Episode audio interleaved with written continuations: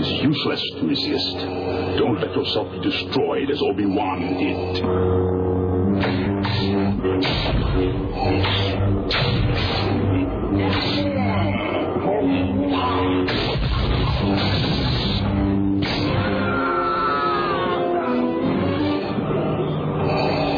There is no escape. Don't make me destroy you. You do not yet realize your importance. You have only begun to discover your power. Join me, and I will complete your training. With our combined strength, we can end this destructive conflict and bring order to the galaxy. I'll never join you. If you only knew the power of the dark side. Obi-Wan never told you what happened to your father. He told me enough. He told me you killed him. No. Come on, everybody! The Dungeons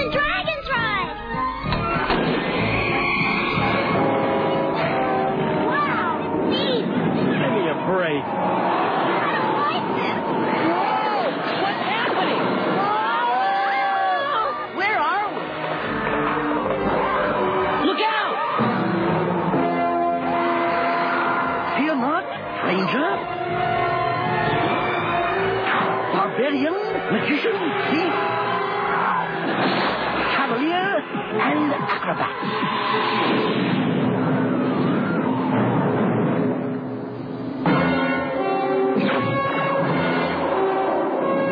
Who was that? That was Venger, the force of evil. I am Dungeon Master, your guide in the realm of Dungeons and Dragons.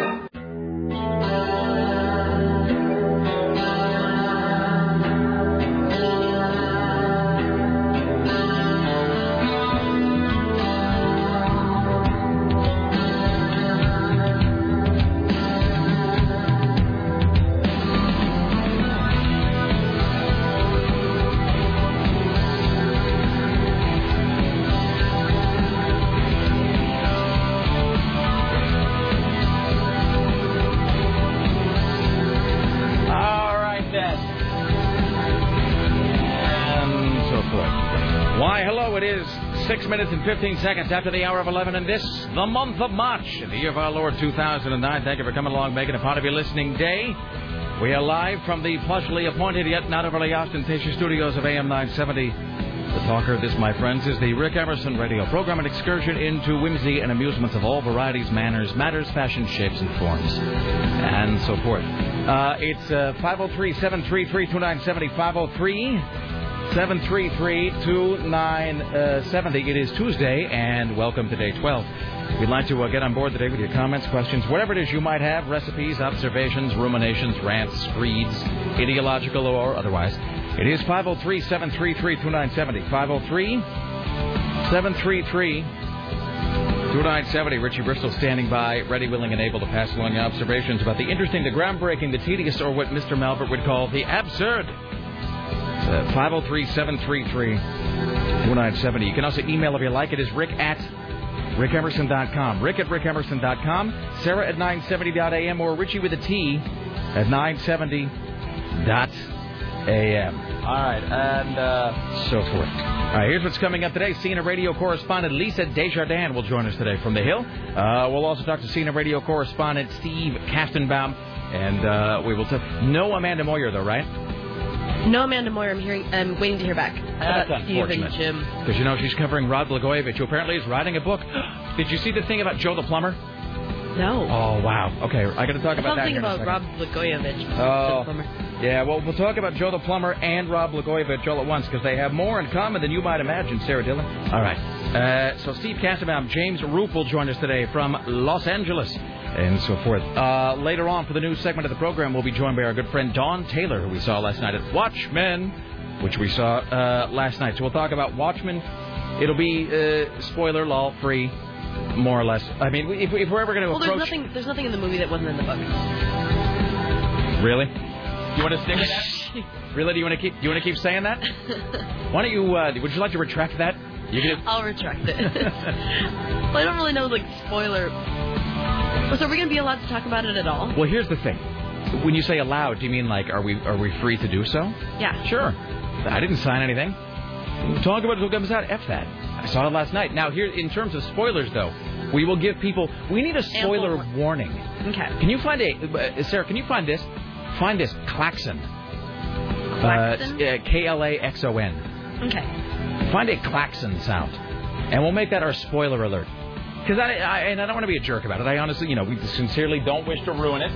I don't want to spoil anything for anybody, and I and I don't, I'm not being snarky But then about again, I got mean some emails from people who were like, "I'm powering through the book tonight, so that way I can hear you guys talk about it tomorrow." Yeah, I mean it's because there's that school of thought that says, well, the book is 23 years old. 23. Uh, so you know, like who cares if you're spoiling it? And then there's people who are like, well, f that. I haven't read it yet, or I just started reading it. I mean, because look, here's my full uh, geek disclosure. I mean, I hadn't read it till last year, so I didn't uh, finish reading it until 5:45 last night. Yeah, so I mean, I'm not going to be like, no, I'm an old school. Why? I read the book a thousand times in high school. No, didn't happen. So I read it last year a couple times, and and loved it quite a bit. Uh, it, was, it a great book, and I say irritating geeks everywhere with my understatement. It's quite a book. It's real. It's something. It's like that guy, that used car dealer I saw interview Stephen Hawking or introduce Stephen Hawking on stage in Utah one time, and he goes, he's a pretty bright guy. Yeah, that Watchmen. It's some good reading.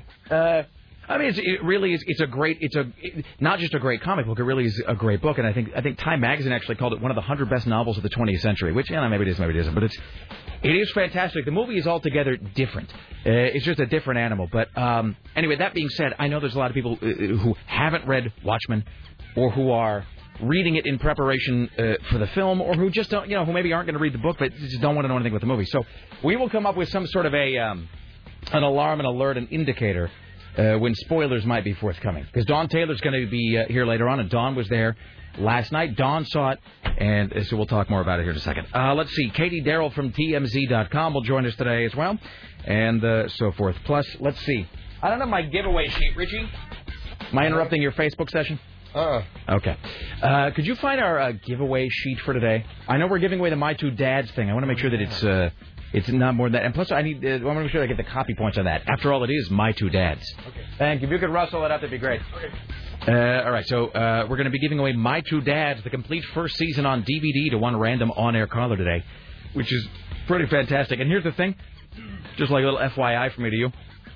If you win that My Two Dads, the complete first season, you might get it home and find out that it's open because uh, that means I took it home and watched it. So it's like we were giving away the Sports Night Collector's Edition on DVD or whatever, the, the whole series.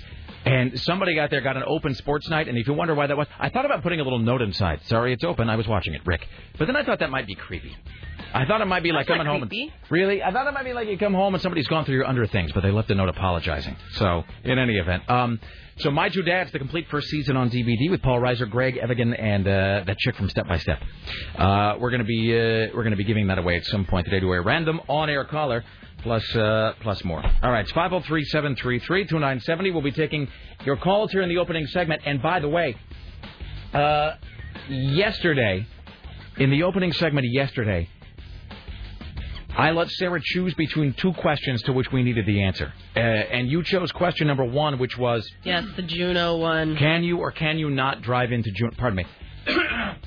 can you or can you not drive into Juneau, Alaska? Because we always say that you can't drive there, you got to fly in, and it's isolated and it's whatever. And by the way, we spent like a good 10 minutes talking about it, including a guy who lives there uh, who you know his career, you know his job is just taking sort of pasty suburban people on these sort of nature expeditions because they want to go rough it for a while. They want to go live out their Jon Krakauer fantasies. And that guy like flat out said he's, he's like the, the highway ends 40 miles before you get to Alaska, before you get to Juneau, and then you just gotta you gotta take a light plane in the rest of the way. Which did not stop people from then sending emails through the rest of the program saying, no, no, no, you can absolutely. Here's a picture of the, the Google page telling you so. Here's a picture of MapQuest.com explaining how you can drive in. Maybe you're right, maybe you're not. We're going to accept uh, as gospel right now the fact that you cannot drive into Juneau, and I'm just going to disregard any evidence that doesn't fit with my already uh, established belief. I mean, that seems to work for a lot of other people, right? I'll just pick a belief system and then I will ignore any evidence that disproves it. I, for one, do not believe you can drive into Juneau. That's what I'm saying, Sarah. And if two of the three of us believe it, it's got to be true. Exactly. There you go. Uh, so we'll do the second of those two questions, maybe in this first segment. It's sort of a MythBusters style question, but I don't believe they've ever addressed it. I don't think it's anything they've talked about. So we have a MythBuster style question we'll get to here in just a few. Uh, in any event, it is 503 733 2970. Uh, We'll get to some of these emails here in a moment. And uh, let's start off with this mystery call. I have no idea who it is, what they're calling about. I have no idea whether or not there's even anybody on the line. Hello, hi, you're on the Rick Emerson Show, being the first call of the day, setting the stage for the whole day. Go. Hey, Rick, how's it going? What's up? Hey, so some guy on the radio last week was telling me that Watchmen was not like ridiculously overbooked. Yeah, I was one of the 50 or 60 people that got sent home last night. I'm so glad that I took this call. So, Oh, can I just let me just before we I talk about this, So bummed about that though. before I before we address this, because don't don't don't think that I'm just uh, brushing you off. Before we address No, this, let me just say, just now, if we could rewind the camera of life, as my hot friend uh, Audrey used to call it, reaching for the phone just now, and then pressing the button to pick up your call. I suddenly realized before I even answered the call, before I even picked up this phone uh, call just now from you, sir, I just knew in my heart this is what this call was going to be about. I just knew it. I knew it like I knew my own name. I'm like, this guy's going to talk about the crowd last night, and fiber of your being, right? I just knew it. It's like so, in the half a second between pressing the button and the call connecting and you beginning to speak, I suddenly knew like the back of my hand. Uh, like one knows the lyrics of a popular uh, song. I knew what you were going to be talking about. So let me just get this out of the way right now because I've been answering emails about this this morning. So we and, and uh, by and, and by we I mean CBS. 'cause It was a, it was a kind of a, a joint joint between uh, us and uh, our good friends at KUFO. So we were told all last week by everybody involved at the uh, with the Watchmen screening. Everybody who was showing it, everybody who was bringing the screening to town, everybody who was I don't know if it was the theater people themselves. Every single person though outside of CBS who was kind of responsible for bringing us this screening and helping us put it together. Every single one of them told us the same thing. They said, no, no, no, this isn't going to be like all those other screenings where there's only 300 seats, but they give away 800 tickets, and then you got to stand out li- outside in the line, and then like a jackass, you don't get in. This isn't going to be like that. There's only going to be as many tickets as there are seats. And so we foolishly believed them. And so we went on the air, and by we, I mean me in this case. I will take the blame for this. I, Rick Emerson, the man on the microphone, I went on uh, the mic all last week, and I said, hey, by the way, this isn't going to be one of those screenings where you get a ticket or you win it from some jackass on the radio, and then you stand outside and can't get in, and you have to go home with your date looking like a loser. And then you- you're just filled with self-loathing and whiskey. No, no, no. This will be the screening where everyone with a ticket gets in for what's sure to be the movie unveiling of the year. That's what's going to happen because I'm saying it, and I'm Rick Emerson. Why would I say something that's not true? Rick Emerson would not lie. No, Rick Emerson wouldn't lie because, and he wouldn't even inadvertently deceive the audience because, of course, that would make him look like a tool. So, Well, if people were specifically telling you that this is not going to be overbooked, then So- I am not faulting you. well, I go ahead. You can fault me if you like. Uh, but but so we get there last night, and Sarah and I get there. and We you know trying to get there early so we can you know sort of you know, scope out where everybody is, whatever. And there's a line. Like Sarah got to the uh, to the theater. Well, you got, we might as well bring on Sarah. So you got to the theater last night before I did. Yeah, I got there at like six. And Sarah calls me and she's like, "There's a line all the way back to Kansas to get into this." And I said, "Really?" Out into the parking lot. And so I show up, and there's like David Walker and some folks are there, and, and we're talking, and I said, hey, uh, how many theaters are they showing this in? Is this like three theaters? And he goes, no, no, no, dude, they're showing it in one. Oh my and I god. said, how many people does that theater hold? And he goes, I don't know, like 300. And I looked at the line, which is just all the way back to creation, as my mother would say. I said, that looks like a lot of people. And he goes, well, I don't know. The theater's deceptively small. It, I think it'll hold a lot. And so, the, you know, they open the doors, you know, get in, some of us. Uh, we watch the movie, go home, great time, whatever. I come in this morning, I check my email, and like right out of the gate, I got like 12 emails from people who are like, hey, so uh, I uh, won those tickets, and you were saying that it wasn't going to be over ticketed and there weren't going to be any. So uh, I waited outside for 90 minutes, and then they sent me home, and now my girlfriend thinks I'm a loser. So, anyway. Fortunately, I was with my wife, so she already knows me well enough. But Well, Yeah. so um, so here's the deal with that. Good 50, 60 people that got sent home. Yeah. Here's the, and I feel like uh, I feel bad about that. So, and um, so here's the deal with that. So we, uh, I this morning I tried to email back personally everybody who who didn't get in, and I said, eh, I'm sorry, Rick Emerson regrets the error, and I can't. I can't guarantee it as of yet. I don't know if it's going to happen, but I will tell you this. Uh, I can speak for CBS in this regard. That CBS is, as we speak right now, uh, they are attempting to lay their hands on some run of engagement passes, which means you can use them kind of whenever you want, uh, for for everybody who got a ticket and then didn't get in. Uh, so we're working on that now. Again, I, I can't. I don't want to guarantee it because apparently it goes poorly when I say that you know things are, are guaranteed.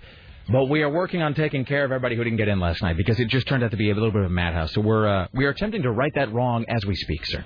Well, thank you. Good to know. All right. Well, thank you for listening, my friend. Uh, apologies again about last night. Gotcha. All right. Thanks so Thanks, much. Rick. All right. There you go. There's that guy. Well, that's great. The moral is don't ever take that first call. The moral is wait until the break is done. See, that's why we didn't take the last call yesterday. Yeah, that's true. All right. Anywho, hello, Sarah Dillon. How are you?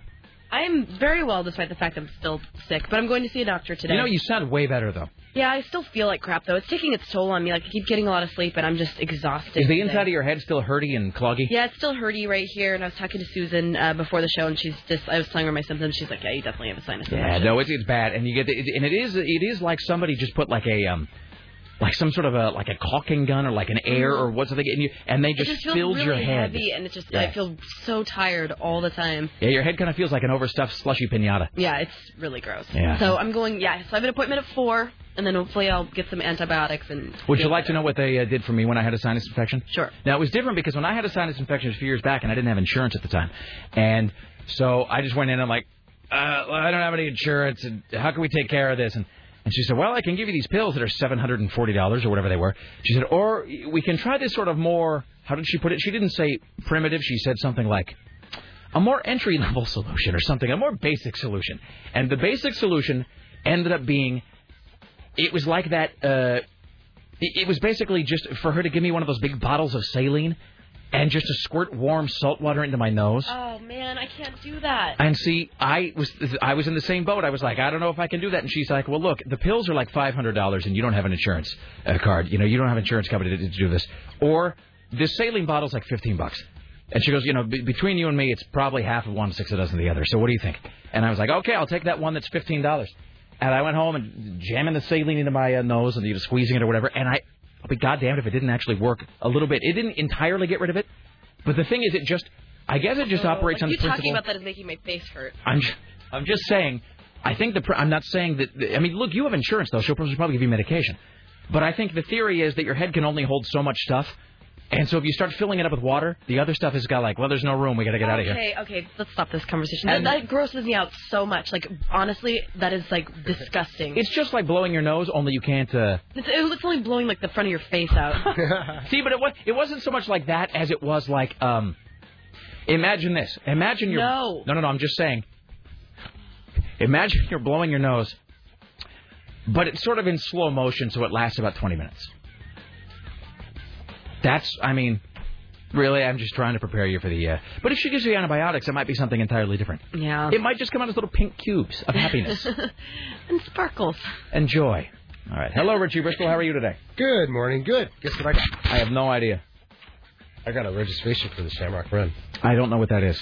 Uh, it's hosted by our sister station Kink. The What is- Shamrock Run. What is the Shamrock Run, Sarah? I do not know what the Shamrock. It's Run is. down at the waterfront, downtown Portland, Sunday, March. Oh, is it like a marathon thing? Yeah, I'm going to do a 5K. Guess what bib number they're going to give me? I don't know what you're talking about. The bib number. You know how they have. Oh, the number? bib. I The think the bid bid. number. The bib. There's like 18,000 runners. Oh, this is where you put the little thing on your front that says like 75 Yeah. or whatever, and then you. 18,000. Yeah. What is your number? 69. Of course it is. Out of 18,000 people. Eighteen thousand people. Yeah, there's The odds runners. were one in 18,000 of you getting that number. Yeah. Well done, Richie. That's Okay. Good for you, Richie. Here's the thing. As you were telling me that, just like when I went to pick up that guy's call, I had this trepidation that it was going to go poorly. Just as you were getting ready to open your mouth and tell me the story, I thought, oh, God, this is just going to be something that's pointless and ends up not being that funny. And then it was funny and had a point. Well done. I'm actually glad I asked you that. Good for you, Richie. All right. Uh, it's uh, 503-733-2970. Uh, we will just, uh, we'll do a couple other things here and then we'll break. We got Lisa Desjardins coming up at the bottom of the hour. Um, I promised to tell you uh, what Joe the plumber and Rob Blagojevich have in common. I I have the video uh, flagged and book, you know, it's like bookmarked, so I'm going to get it posted so y'all can watch it. So Rob Blagojevich, I don't think we're going to be talking to Amanda Moyer about this today, but Rob Blagojevich is in the news again, like even though he's been impeached and kicked out and whatever, because he's writing a book. Uh, he's going to be writing a book about whatever, some tell-all about Chicago politics and getting his side of the story out, even though a liberal and biased media doesn't necessarily want to give an honest guy the benefit of the doubt. When he's a hardworking man trying to do the best for the people that voted for him. So he's going to be writing a book. You know who wrote a book that already came out, that he's already doing tours for? Joe the Plumber. Joe the Plumber's book, and I don't even remember what the He title already wrote a book? No, he already wrote a book. It's already been published. He's already out doing in-store appearances for it. And here's how I know that Joe the Plumber, who looks staggeringly cl- uh, similar to my friend Patrick Rochelle, which freaks me out. Here's how I know that Joe the Plumber already wrote a book. Because I was on the net, uh, what, uh, yesterday? Yesterday afternoon, I think? And somebody had posted, it was at like at, um, it was at Wonkette.com or something. Somebody had posted a video. It was the saddest thing you've ever seen of Joe the Plumber sitting behind. It was like that Spinal Tap thing where they're sitting in the record store, and there's like nobody showing up for the autograph session. And Artie Fufkin is like, "I did, I effed up. I had to, I, I did the, the we, we promoted, we over promoted. Kick my ass, kick this ass for a man." It's like Joe the Plumber. You've got to find this video and watch it. I'll, I'll, I'll, get, I'll get it posted on my website later today. It's Joe the Plumber sitting behind one of those sad tables that they put like the little draping, like the skirt around, sitting there, flanked on either side by big stacks of his book. And then what's the other thing? Whenever there's an an in-store reading eh, for a book, there's the author sitting there. There's the table. There's the stacks of books, so you can get them autographed after you've purchased them. And then there are the rows and rows of chairs where you can all uh, come and sit next to your uh, friends and neighbors and hear, like in this case, Joe the plumber talking. Sarah, out of I would say 60 chairs, how many people do you think are sitting there? Seven. Five. Oh. Five. Five, and I like how you gave him the benefit of the doubt, uh, almost going to double digits. Five people sitting there in the crowd. One of Oh, whom I think man. is just homeless and looking for a place to sit down and the for other a one's while. probably his wife. Serious, serious, and his manager, totally. And he's sitting there and he's speaking from the book, and um, and then he sits down behind the table, waiting for people to come up and buy the book and have him autograph it. A line that would never form, a line that never came into being. So I will, uh, I'll find that link and get it posted because it's fantastic. So all right, let's see. Um, and finally today, the copy points for My Two Dads. One random on-air caller today will win a copy of My Two Dads, the complete first season, out in stores today. When 12-year-old Nicole Bradford is left orphaned by her mother's passing, Judge Margaret Wilbur places her in the custody of two quarreling former best friends, both of whom are suspected of being her biological father. Conservative financial advisor Michael Taylor, that is Paul Reiser of Mad About What's You. all the kooky stuff in the 80s about people being confused as to who their real father was. Well, was? there was no DNA testing, so you could get away with it. Ah, Star Wars. okay. That's the what? I said Star Wars. My father. Never mind. Uh-huh. And liberal artist Joey Harris, Greg Evigan of TekWar, and BJ and the Bear fame. Co-starring Staci Keanan from Step by Step, Florence Stanley from Law and Order, and Vonni Ribisi, guest star on guest star on Friends. Really? Is Vonni Ribisi Giovanni Ribisi's Yeah. sister? Well, I thought Giovanni. I thought that would be him. No, this is Vonni Ribisi. And they Maybe, wouldn't. are you sure he didn't go by Bonnie? and they wouldn't identify him as a guest star on Friends at this point, would they? he was a guest. Vonni on with a capital V. He played. He played Phoebe Buffay's brother. Would they just? Please tell me that Giovanni Ribisi isn't just a calling him Zavani with a capital V at this point, because that's not that's not where somebody's lopped off the front of the word. That V is capitalized. I think it's uh, like capital G I O capital V O N N I. I realize now I don't care that much, but um, and also football hero Dick Butkus. My two dads promises to be fun for yes, the entire family. Vonni Ribisi. Well, because I think his sister is Nikki Ribisi, so maybe this is him. Mm. Maybe she's just called Key. Well, and he was a guest star on Friends. Who did he play on Friends? I told you, it's Phoebe Buffay's brother. Just the idea that Vonni and Phoebe. Could you be any whiter? All right. Uh, so we'll be giving uh, that away. No, in the 80s, it was so much. It, you could do anything like this because there wasn't any way to do. Like, you could do a blood test, which I think is how they used to do paternity tests. But a blood test isn't uh, isn't definitive because a blood test only says if the blood type matches. But there's only what, like seven blood types or something? Mm. Does anybody in this room know their blood type? I think I'm O negative. Richie? Uh, totally unpositive. You're what? I don't know it. Yeah, see, and I, I think I used to know and now I've forgotten. Yeah. Anyway, but in the 80s, all you had to do was match the blood type, and I think that was like 1 and 7, so you couldn't really tell with any certainty if it was the other dad. Uh, now with DNA testing, you can. You know, another another thing that would be undone by this now is that uh, that movie and book Presumed Innocent with Harrison Ford and the, the white hot Bonnie Bedelia. In, it- that would never happen now, and in fact, if you think about it now, a lot of those uh, films from that era I mean, if they took place in the real world, it's like the case totally would have fallen apart by now because the DNA testing would have either, you know, convicted or exonerated some guy. The point is, it's my two dads, and Dick Butkus is in it. Dick Butkus, who is the toughest guy on earth with the gayest name that's ever existed. So there you go. All right, it's 503-733-2970. We will take a break. We'll come back after this. Uh, if we have time, we will do our second question of yesterday's two-question session. We only got to the Juneau one. We may do the other one today, sort of a MythBusters thing. Plus Lisa Desjardins, uh, Steve Kastenbaum, James Roop, and more, including Dawn Taylor and a discussion of Watchmen, the film. Stay there. It's the Rick Emerson Show. Don't go anywhere.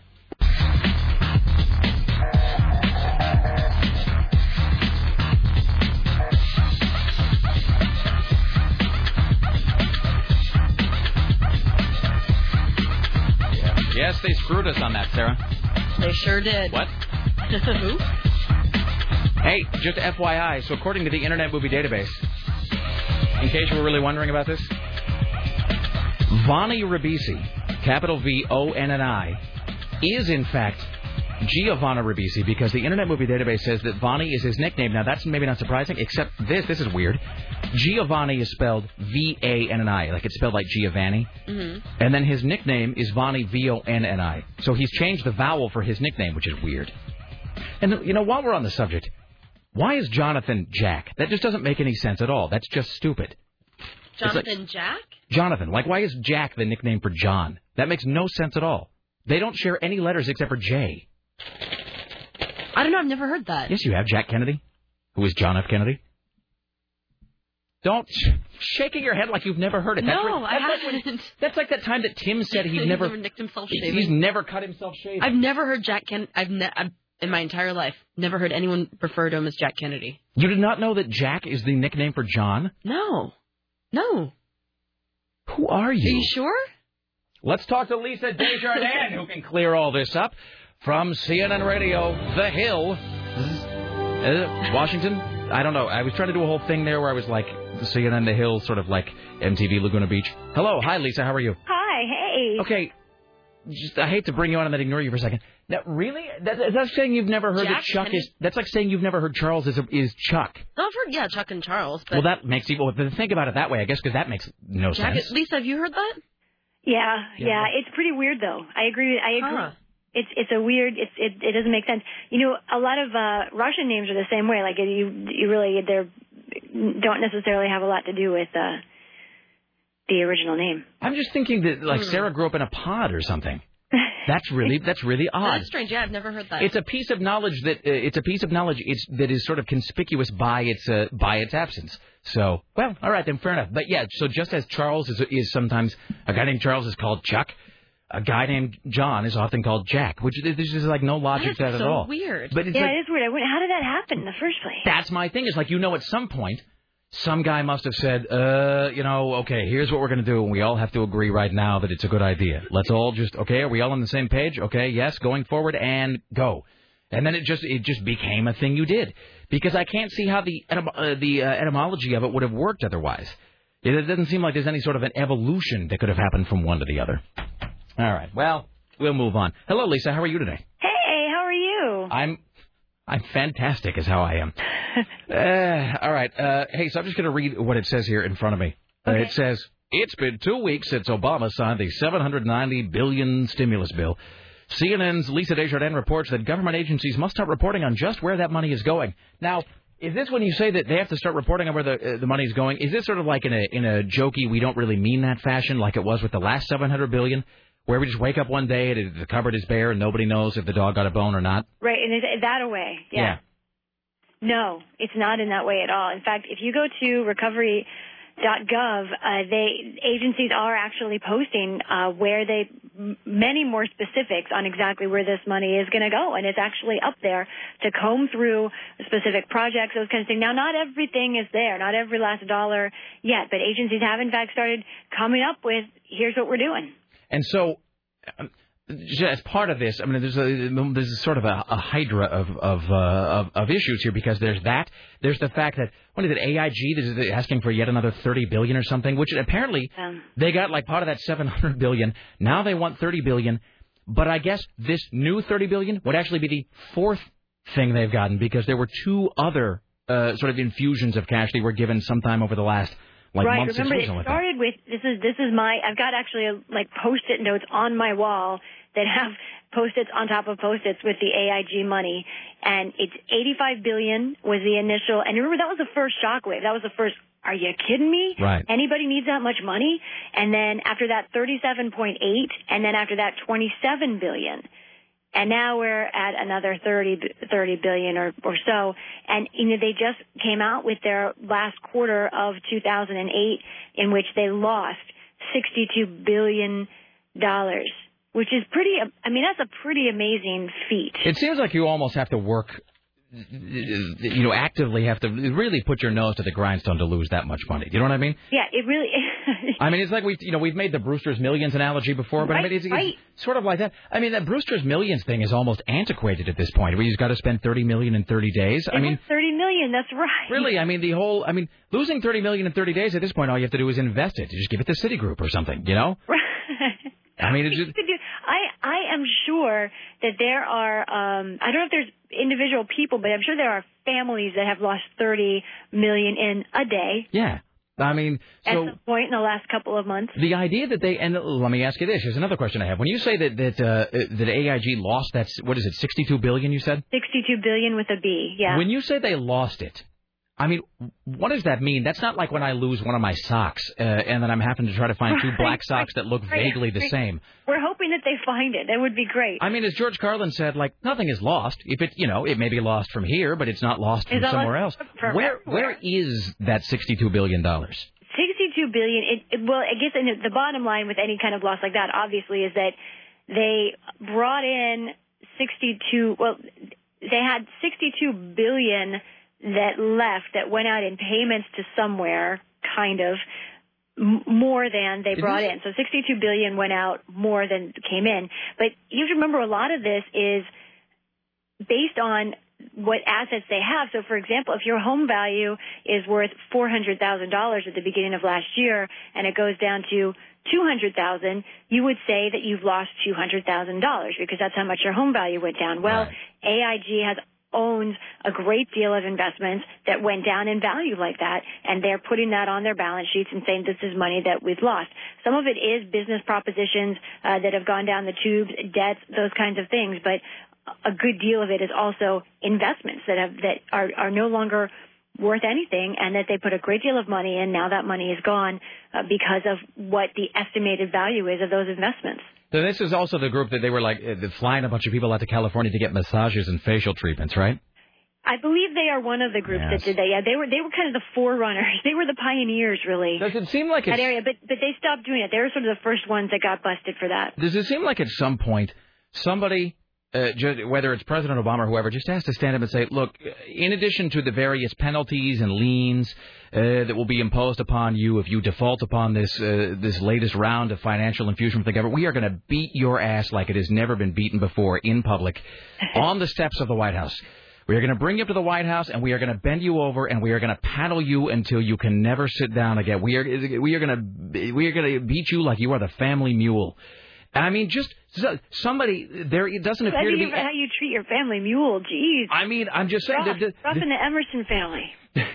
Being a mule. That's only Yeah, when the mule speaks without being spoken to. I mean, but I mean, there's no, there seems to be no real penalties or punishment brought to bear on any of these companies in any real way. Right. I, I think that's right. And you know, the the trick is that you're always going to have people arguing that you still need to give the heads of companies incentives to do well, and that you can't. It can't be all stick and no carrot. I guess.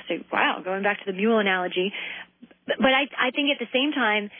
Almost everyone is furiously angry uh, with all of these CEOs, and so President Obama has said, "Yeah, we're cutting your salary." He's in the stimulus bill. If you take any more money from the government, uh, I think the top 10 salaries, it, it's kind of tiered out, but generally, um, uh, uh, the top salaries are cut to, I believe, $500,000 a year, and, and you can't get any bonuses, no stocks, that kind of thing. Uh, you know, down from 10, 11 million, that is, that is a significant change for those CEOs and how they live, but it, you're right, they're not getting flogged in public, which is probably what most of the public would like to see. We should do one of two things, uh, and then unfortunately I have to uh, skedaddle so I can talk to Steve Kastenbaum. Oh, yeah. um, uh, because I think Steve. I think when we ended the call yesterday, Steve had something he wanted. He had some story about. Uh, he had some story about cheese or something he wanted to tell us today. It seemed very important. I got one or two things.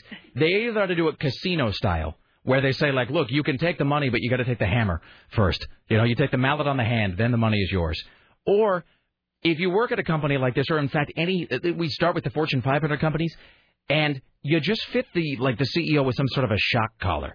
And we look, you can do whatever you need to do, but for every hundred people you lay off, you're going to get like a 30 second shock with this thing. So you know, you just you do you know But they're not all bad CEOs. You know, it's it's very tricky.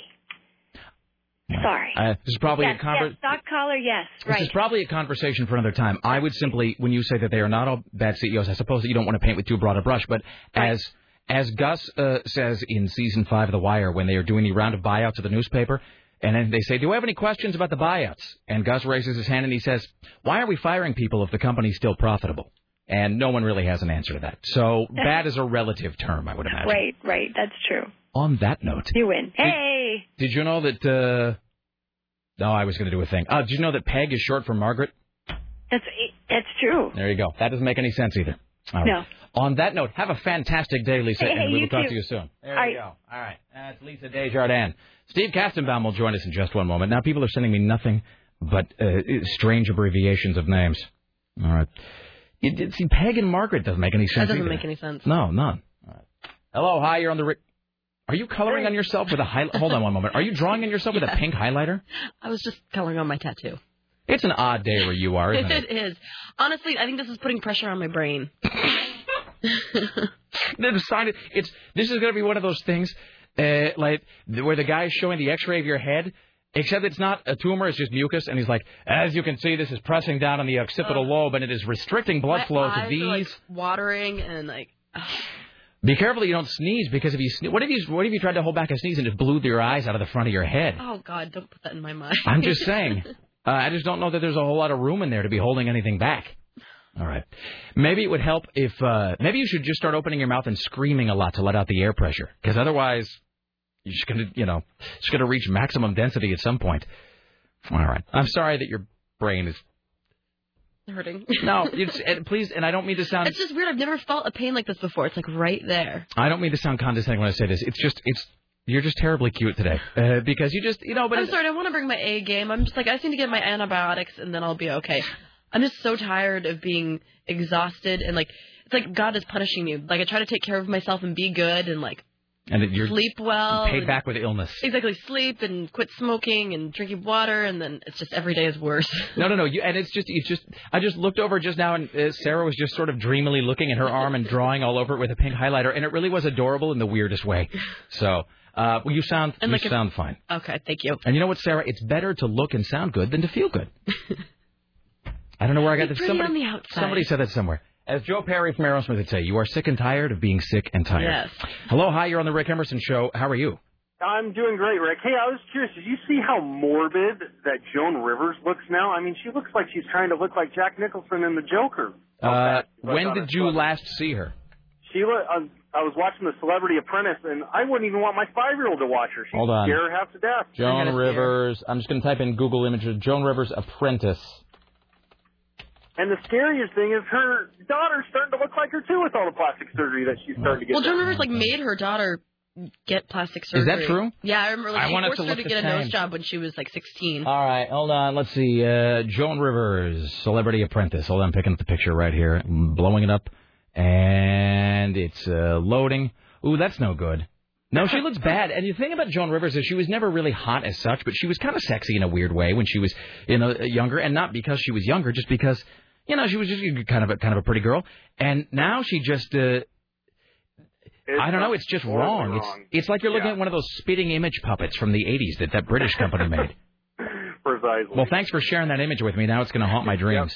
All right. Enjoy. Yeah, thanks. Enjoy. Thanks so much. Yeah, I appreciate it. Was it in Google Images? It's in Google. I just googled Joan Rivers apprentice, and oh even this, wow! this picture on the right, it's just, you know what it is? It's like it's like that thing I was saying with Priscilla Presley, where it's not even that she looks ugly as such. It's just that your brain, your oh, was that Is somebody beaming up? my phone. All right, but you know, it's like when your brain just senses that something is amiss. Wow, she looks.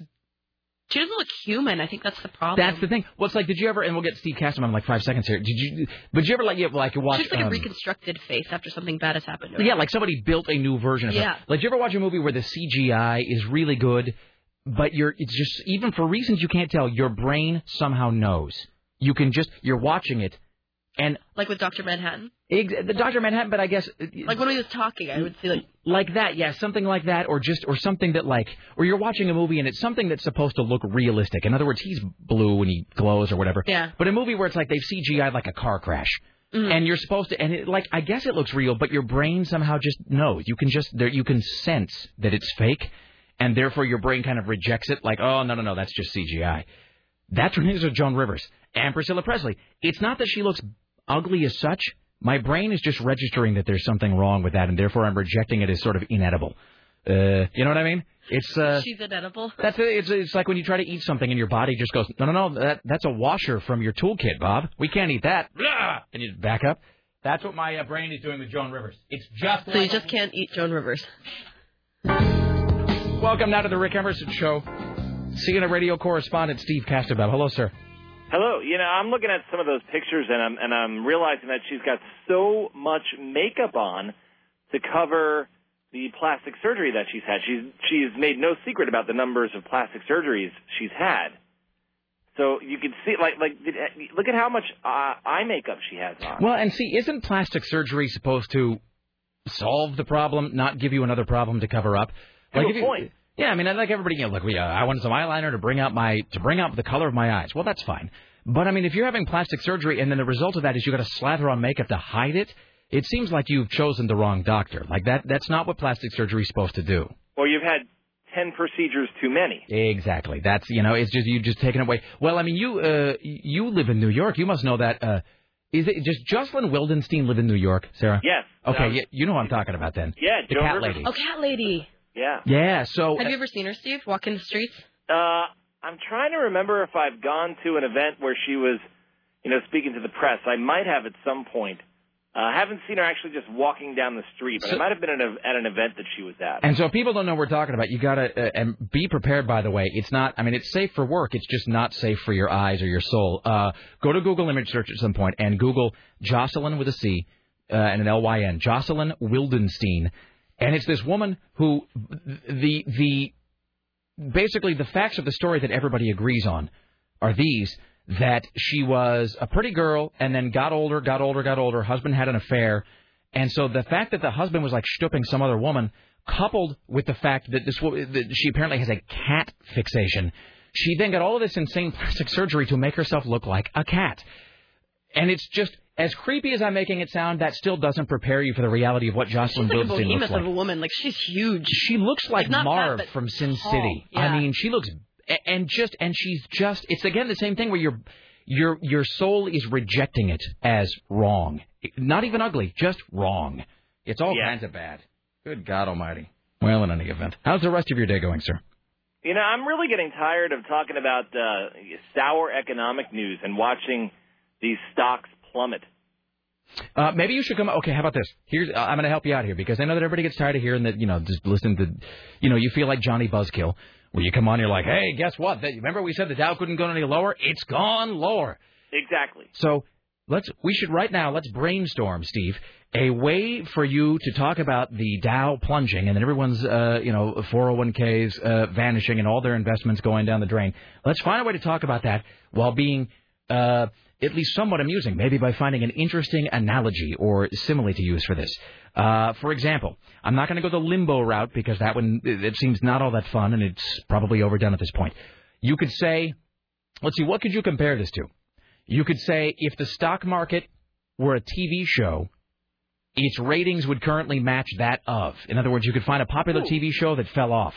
Um, eh, how about this? If the stock market, if the stock market were a rock band, it would be, and then you take a band that used to like headline, let's say Madison Square Garden, that's now playing like, you know, uh, like some guy's basement, is now playing a casino somewhere.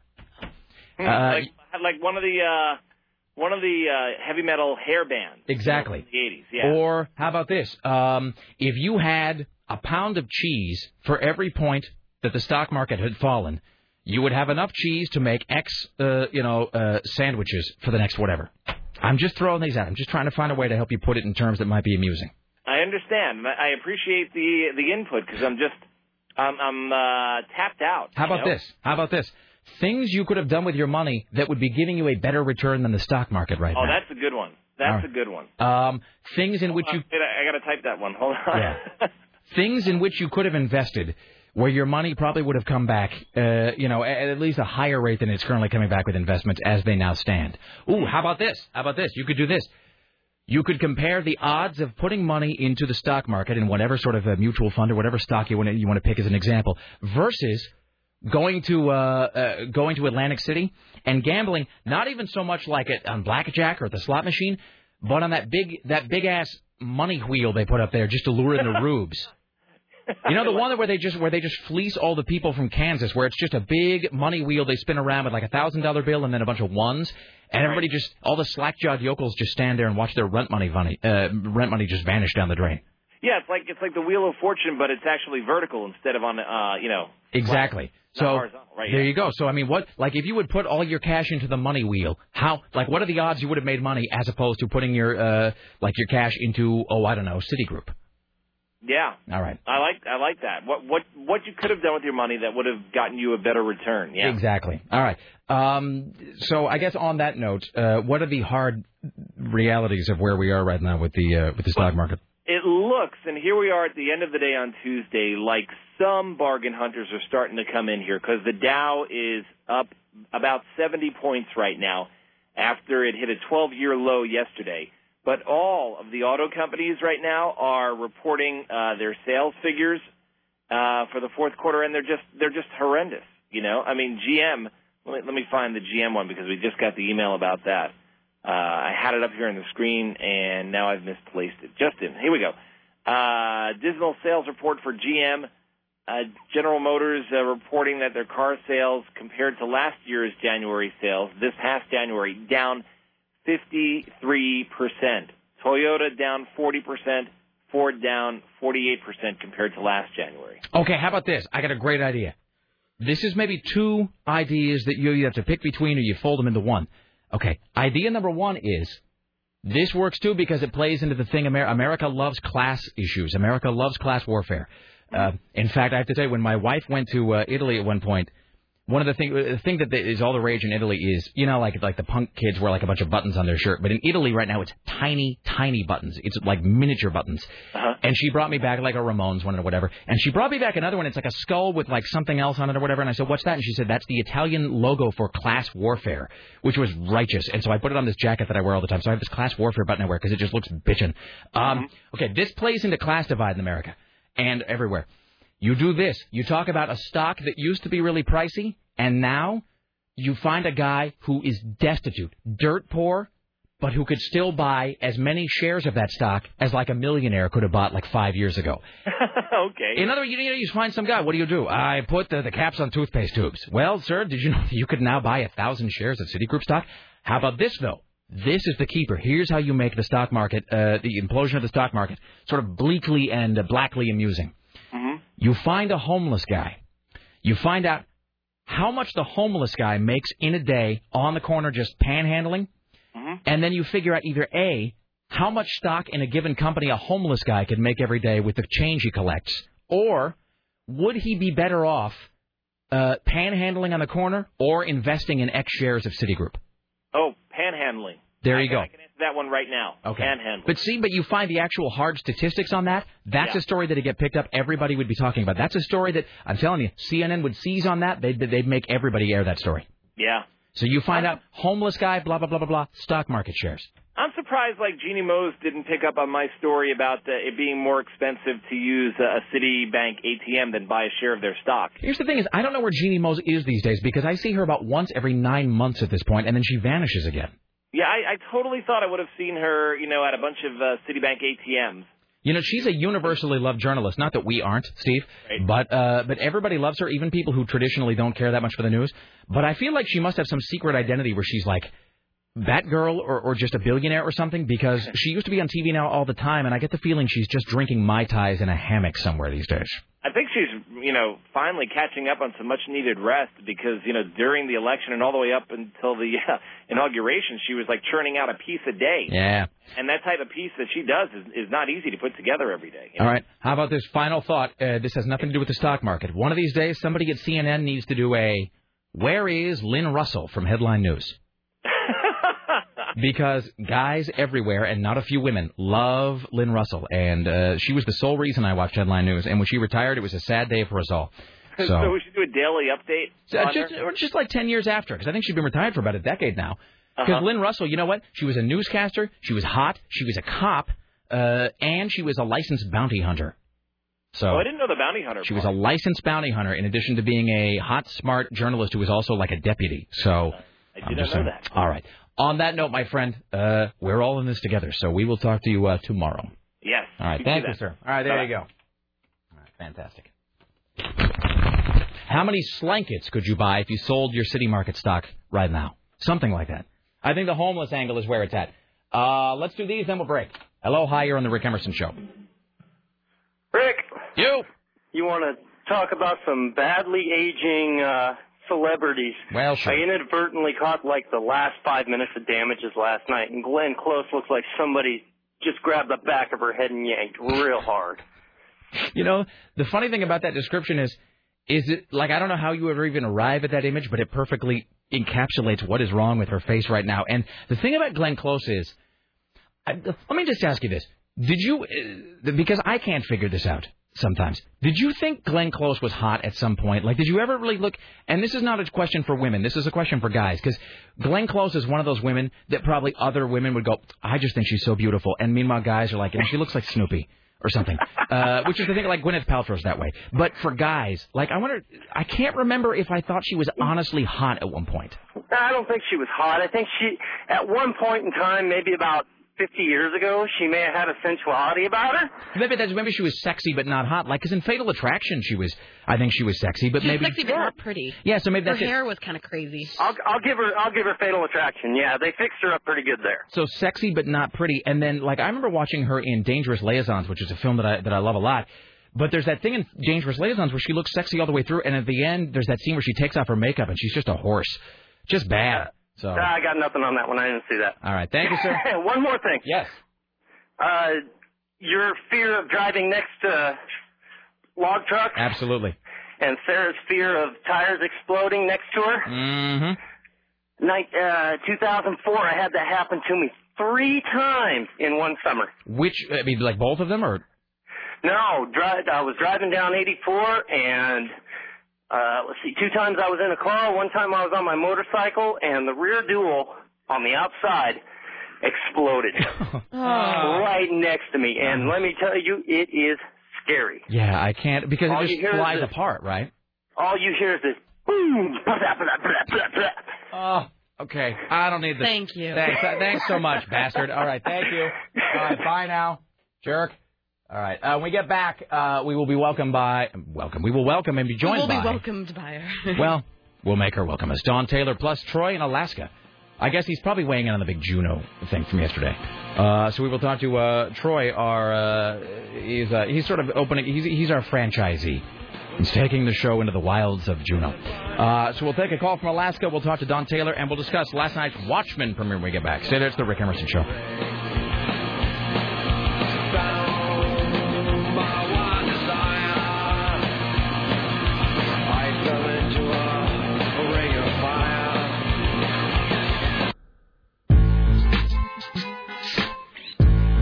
I didn't hear a klaxon. Did you, Sarah? I don't know what you're talking about. I have no idea.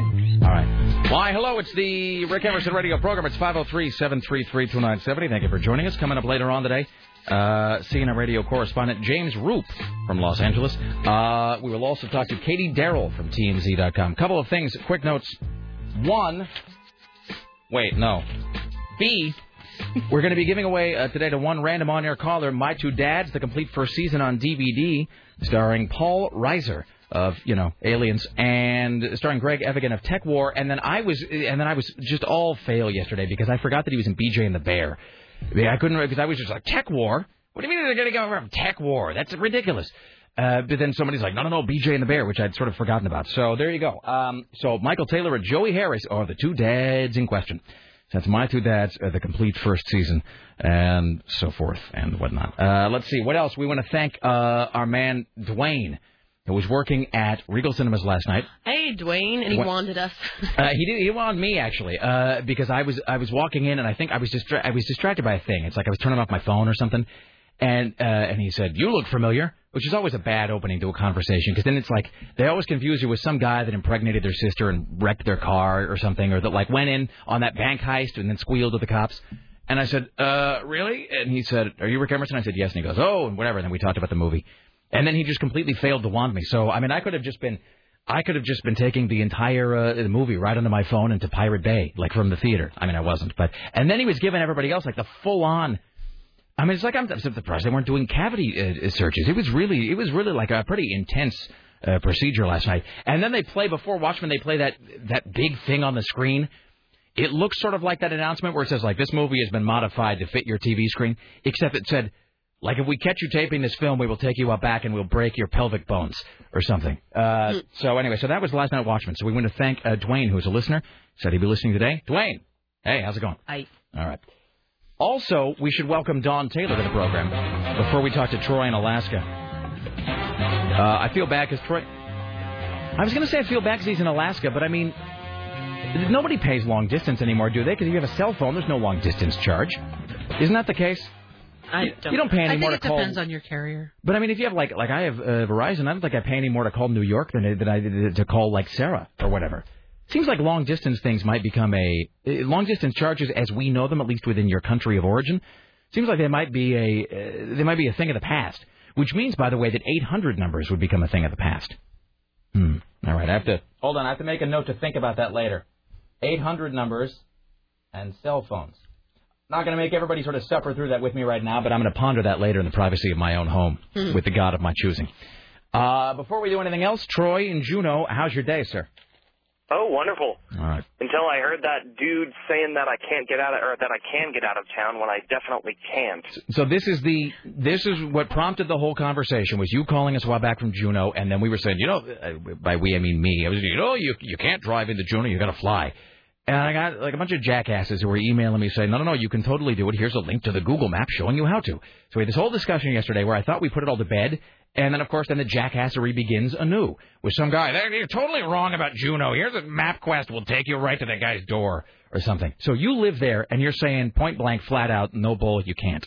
No, no, no, no, I can't say it enough. All right. There's like there's plans to build a road out of Juneau, but uh that may not go through because it like goes through a hundred and some odd avalanche zones, so it'd be closed half the year. So then it becomes then- like a like a road slash lottery.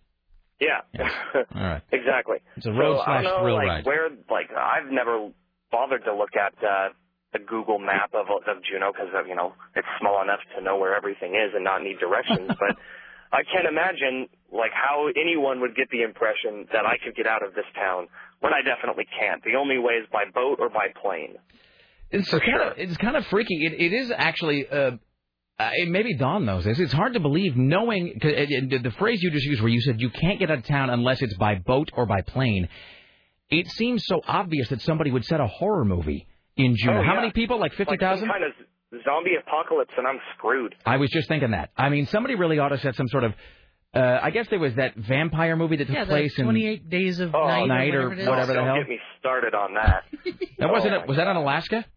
Yeah, that was set up in Barrow, which is a total misrepresentation of Alaska. Wow.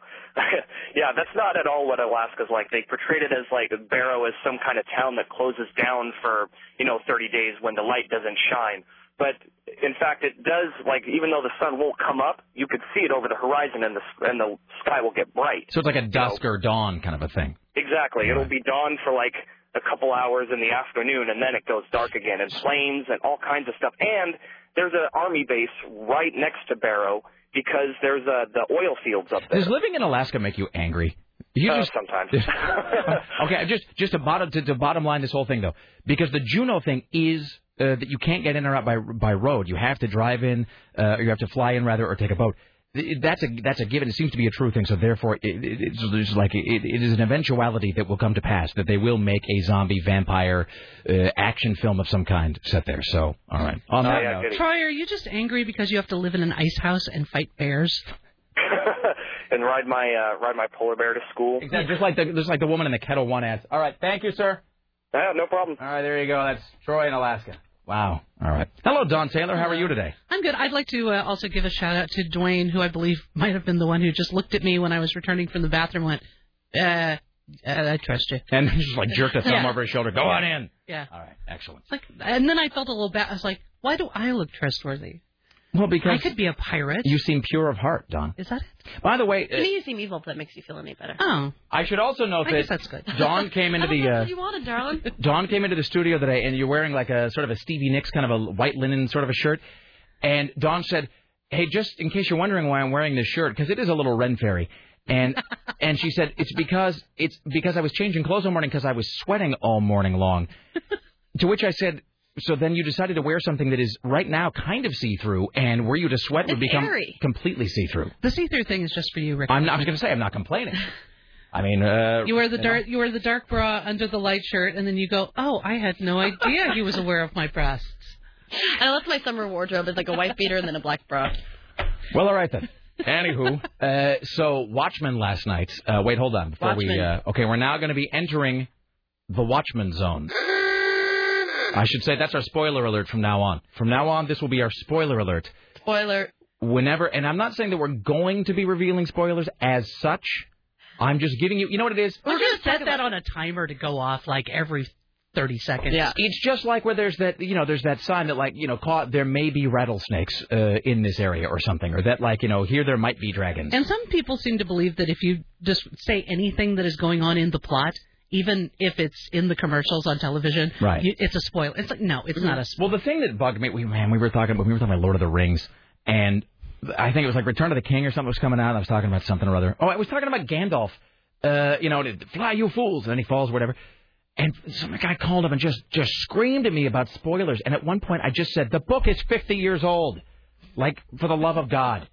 I mean, it's it's not my fault you don't have a library card. So Yeah, I, I made some comment about Fight Club on my blog once, and someone complained about me giving it away, and I was like, "This movie, the movie came out like 12 years ago. Right. Yeah. I mean, get over it." Well, that's at a certain, and you know, it's funny because actually today our our opening show clip was from Empire, uh, uh, and it was you know it was that whole you know never told you what happened to your father, and if you'll note, I actually cut the end of it off today. Because the last time I let the Darth Luke thing play all the way to the end, Aaron Duran of all people said, "You're ruining the movie," and I'm like, "Really? Uh, what planet do you live on?" He's he's Luke's father. Oh my God! There you go. All right, so that is our uh, that is our spoiler sound effect. It just means that there may be spoilers past this point. Uh, and so we'll try to keep this conversation to uh, you know just a few minutes. Uh, you know, largely because the movie hadn't hadn't, hadn't opened yet. I mean, we saw the screening last night, and uh, and you know the movie opens on Friday, and so we'll talk about it more next uh, next Monday. But anyway, but we were there last night. Yes. So uh, how do we how do we wish to do this? Do we wish to go around the room? Our initial thoughts, uh, questions, I whatever. don't know. Why don't we just do roundtable discussion? Let's start with Sarah Dillon. Sarah. I really liked it. Dawn and I were discussing after. Uh, Dawn, I want to talk about our favorite part in the movie. Sure. Wait, crap. Is this going to be? Are you going to keep?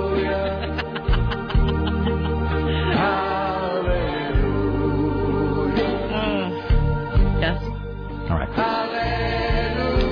Um. We yeah. should we should simply say at this point, and again, I realize that we're talking And yes, about, I looked in the book, and this was not in the book. and I know that. As you should say, the, the reason we'll keep this kind of brief today is because we are talking about something that almost no one has seen. But I will simply say, if you do enjoy the Leonard Cohen composition "Hallelujah" in any of its forms, especially in in, in this version, which is you know Leonard Cohen himself, try to hold on to those memories. Try Hold to to them for the cherish this song. Try to enjoy this song while you can. Try to embrace this song. Keep it close to your musical bosom. And really just suck all the joy out of the song that you possibly can, because that joy will be sucked out by the makers of Watchmen when you go to see the movie. Because there's one of the worst, most awkward, most embarrassing sex scenes that has ever been committed Ever. to celluloid in Watchmen. So much so that I wondered if we were being kind of, if it was like a gag. I laughed. I laughed, and I thought it was supposed to be funny. And then all of a sudden, I look at everyone else's straight face. I look at you, and you were straight faced. I'm like, Because I didn't want to laugh, because then I knew that everybody would. I was trying to keep it together. I think to a degree, it I, the use of the song I think was supposed to be funny, kind of. But the problem is that if, if, if you've ever been somebody watching a movie and you've thought to yourself, "Wow, it must be really difficult to direct a hot sex scene in an R-rated movie that's actually sexy but doesn't seem like weird or silly or you know overly humpy," then when you watch Watchmen, you will see. Yes, apparently it is difficult to do that, Yes. and Zack Snyder is not a man who knows how to do it. No, he is. Uh, That was. I, I, I was just like so in love with the movie until that point. I'm like, oh, sweet. It Lord. was. It was. I would say this. I'd say that the that the the sex scene, and again, if you've read uh, if you've read the graphic novel, if you read Watchmen, you you know what we're talking about. It's the it's the one with the owl. Um, It's just jaw droppingly bad. I mean, it's stunningly, amazingly, appallingly, like mind-bendingly is bad. so bad. Like there aren't even words to describe it. And then in your face, Jason Crump, because he's like, no, that's the, that's the song from the book of the, and it's not. It was the Billie Holiday song, uh, "You're My Thrill," Yeah, which, which- is in the Watchmen, And it's uh, like- in Watchmen. And there's just stuff that there's just stuff that works on the page that doesn't work when you try to when you try to film it. There's things that just look silly It was when kind they're of. depicted. I liked Watchmen, but it was kind of musically spastic. Yeah, well, you know, like had- with that 99 Luft balloons when they was playing, they're just sitting in a coffee shop talking. All of a sudden, this big burst of energy comes out musically, and then they're just sitting there. I'm like, Well, and then and really then fit. the uh, the funeral scene for a comedian and the Right, like, it was- sound of sounds of silence. Yeah. And and thirdly, I'm going. This movie was made in nine, is that takes place in 1985. right. Really, Sounds of Silence. This is what you're going with for the and and I'm a sucker for that song. and though. the music, as we mentioned, it, it was so front loaded with these pop songs in the first third of the movie. Like it was like every other scene had some damn pop song attached to Right. it. And and you're sitting there thinking, oh my god, is is this going to be like the the Charlie 106 playlist for the whole the whole movie? And and then about then it just stops. Yeah. And then it's just sa- actual original soundtrack movie music through the rest of the movie. So it's like, was there a point when you realized this isn't working, Mhm. but you'd already like bought the rights, so Well, you you figured get- you had to use them anyway? And uh, What happened here? Do you get this feeling sometimes? And uh, by the way, you can read more of Dawn Taylor's musings at film.com. Are you going to be uh, Are you going to be writing a review for Watchmen? Because I know you you were- you know you focus on DVDs most of the time. Are you going to be I doing a review? I am not actually writing a review proper, but I am working on a piece that is due on Wednesday, uh, which is tomorrow, on uh, whether or not I think that it would be better served as an HBO miniseries. The answer is almost everything would be better served as an HBO Mm. miniseries. And by the way, lest anybody think that I'm being uh, unduly harsh when I say that about Watchmen, you know what else ought to be an HBO miniseries? Is World War Z. I mean, I mean, Yeah. however good it ends up being or not being, it would be better as an eight-hour movie as opposed to. I mean, I can't even imagine how they're going to make a through-line two-hour movie, a narrative out of World War Z, which is a book of. If you haven't read World War Z, it, it just just know this: it's not a novel. It is a. It, I mean, it's fiction, obviously, but it's just a collection of interviews. It is. It is a. The entire book is transcripts of interviews. That's it. I mean, it is a series of oral interviews that have been transcribed into a book mm-hmm. that they're trying to make into a two-hour movie, and I just I don't know how they're going to do it.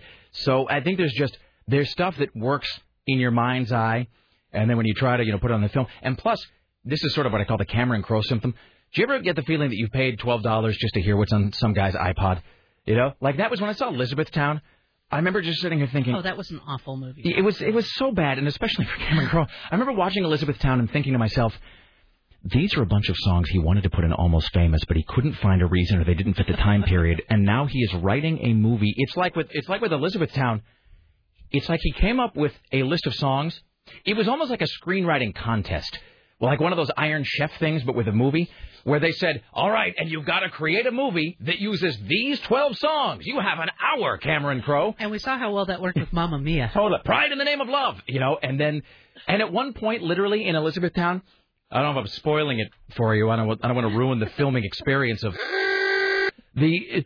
At one point, in Elizabethtown, there's this protracted sequence that is honestly, I swear to God, it's just Orlando Bloom driving around in his car, listening to his iPod, while like Kirsten Dunst's voice, like because she made him a CD, so now we get to listen to him listen to the CD. Yeah, she she made him a mix CD, I guess. and so he's driving around listening to her mix CD as she narrates why these songs are great and important.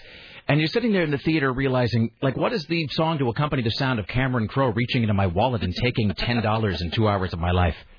Jesus. But you have to say that opening montage, I had chills watching that. Um, yeah, the credit sequence. When, yeah, and the when times opening- they're changing, like Yeah. the way that was shot, like how it was like moving pictures, but they're three dimensional.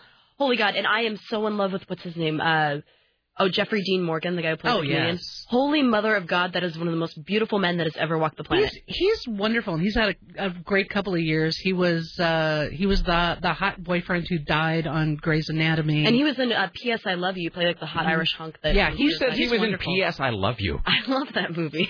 Fair enough. All right. Uh, so I don't know. Should we save? And we'll probably draw this to a close here, and, and we'll do it again next week when the movie's actually kind of open. But do we want to go around and do a general general assessments, general summations on the Watchmen experience? Sure. Sarah. Can you hit the spoiler thing again? Oh, I'm sorry. Well, We'll do uh, we'll do kind of uh, general. All right, all right. I wanted to see tentacles. I'm sorry, I wanted to see tentacles, and I think that the way that they did it, the storyline worked really well. But that's just it. Octopi scared the crap out of me. I was really excited to see like this this uh, ridiculous creature. Didn't see it. I was entertained the entire time. It was three hours. Felt like it went by in like an hour. Um, and yeah, the the, the everyone was just so pretty in it. But I cannot. The guy who played uh, Nite Owl. Yeah. I just can't separate, and this is just my own personal thing, him from um, being the pedophile in Hard Candy. In Hard Candy, and he looks like Dan Hannico from Palace. Yeah, I just don't find him very attractive. But I thought the whole story was neat. The way that that it, from comic book to picture, I think that it did a really good job. I mean, my God, like some of them are just like scene for scene from the book. A lot of them are absolute remakes of panels from the book. I, I would say this, by the way, and uh, those of you who've been uh, reading like the progress of this movie on Ain't It Cool or whatever, you will appreciate this because I told Jason Crump and Aaron Duran this story yesterday before Sarah got to the uh, theater when I think you were out at the yeah I don't know you were going to the bathroom or something, and I was talking to Jason and Aaron. I said I said say so um so Sarah called me about 20 minutes ago because Sarah had gone home and she'd raced through the book. She wanted to finish the book before she went to the movie, and Sarah calls me uh, as I'm on my way to the theater. She's like, "Hey, so I'm at the theater. You know, I'll meet you. I just finished the book. It's fantastic. I can't wait to see how they do that squid." And I and I said, and I made a noise like, "Well," and she said, "What?" And I said, "Well, Sarah, do you want to know what I know And he's or like, You have to ask me twice. Yeah, and I made her. I said, I said, if you want to know what I know about the movie in the end, you got to ask me twice, so you can't claim that you like inadvertently learned. And she, she goes, no, no, no, I don't want to know. I'll be surprised. And I said, okay. And I told Jason and Aaron, and they went, well, okay. And we got to the end of the movie, and surprise, Dawn Taylor. Um, I think uh, my first thought is that since people kept saying for years that it was unfilmable, the fact that they delivered it pretty much intact to the screen at all is sort of amazing. You know, just the fact it was done. Uh, that said, um, one of the th- movies that I kept thinking of while I was watching it was Chris Columbus's uh, Harry Potter movies, Right. where it's like he, you got that sense he was so afraid to deviate from the text Right. that he ended up not injecting any real Like heart vitality. into it, any Yeah. real vitality. Um, there were a couple of small changes that don't really have the time to go into right now, but a couple of small changes that I thought actually removed a little bit of the humanity from the story that was absolutely necessary. Um, and the one thing that really disappointed me about it is, um, if I can do this as briefly as possible, there are two scenes in two things in the book that, to me personally, were just heart wrenchingly effective. And one, spoiler alert. Do you want to Wait, hold on. Wait. And this is a spoiler more for the book. Is uh, the death of Hollis, Right. the Mhm. original Nite Owl, Right. is just a horrible, horrible scene. But also part of it is that you've gotten to know him. You've read his biography as excerpts from his book, Under the Hood. You know his background. You know his story. And then when he's killed in such a ridiculous, brutal, senseless way, it's it's horrible and it's very effective. Not in the movie. And then the actual ultimate culmination, the the slaughter of of humanity, basically, if you will, that happens, the, the big the big devastation that happens in the story. It only happens in New York, Right. and there is a panel when when it is revealed that this has happened. Uh, there's a panel in the book that just shows the devastation and Mhm. the bodies littered in the streets. I I was missing the bodies too. I And it's think they- horrible. And well, this is one of the problems I find with most action movies today, and even like R-rated movies. You can show bones breaking, you can show splatter, you can show blood all you want when you're killing faceless bad guys. But it comes to something like this, what do they do? They spread it throughout the entire world. You see it as a big CGI special effect from far away, and they dissolve, they disintegrate the bodies. Mm-hmm. There's no consequences to the violence, and therefore, I don't feel anything. I felt nothing. And this is supposed to be like the moment when you go, oh my God. And there was no oh my god for me because it was all like look look at the fancy special effects. Look at the disintegration. It Yeah. does, yeah. Now that you were like that, it does kind of seem like a cop out. Sarah, by the way, also I know. Also, speaking of, of, of details, both big and small, fixated on the fact that Laurie doesn't smoke. They uh, Seriously, because that's why. Yeah, that's why she. That's how she touches the fire. I know, and then lights it on fire. And I'm just like, it bugs me because it's such a big part in her character in the movie. I'm like, oh, oh, heaven forbid somebody's a smoker on screen. Well, and also, if I could just, do we have and then for a and we, minute? yeah, and we'll break right after this. Okay. Um, and also, as far as sucking the humanity out of it, Laurie in the book, clacks on, Laurie leaves uh, Dr. Manhattan because he's a creature out of space and time. He knows everything that's going to happen in their relationship before it happens, and he has no problem with actually letting her know that. And she just ca- and she is essentially, and they don't address this in the movie, she's essentially a prostitute at this point. Yeah, She- she's just there to entertain him sexually. yeah, she's there to keep him happy while he's working for the government, and that is completely tossed aside. We don't get that. So now in the in the movie, she leaves him because you know he's just not that into her anymore. I'm hoping if you keep ranting like this that you'll sweat just enough for the shirt to work. Oh my god, Yeah. creepy, right? All right. And then and, and then with with Laurie and Nite Owl, uh, one of the best things about their relationship is the perversity of it. hmm Yeah, I think were we all talking about that Yeah, after the show? yeah, the- and the- they the just humping. completely glossed over that. No, because what? It's Well, you got that Leonard Cohen song to play. Instead, it's just naked thrusting and. We'll be back after this. We will begin the news hour. The spoiler section has ended.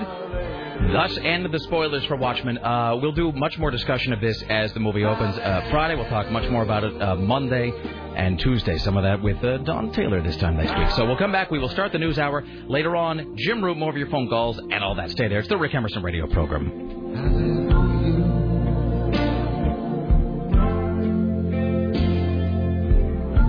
There was a time.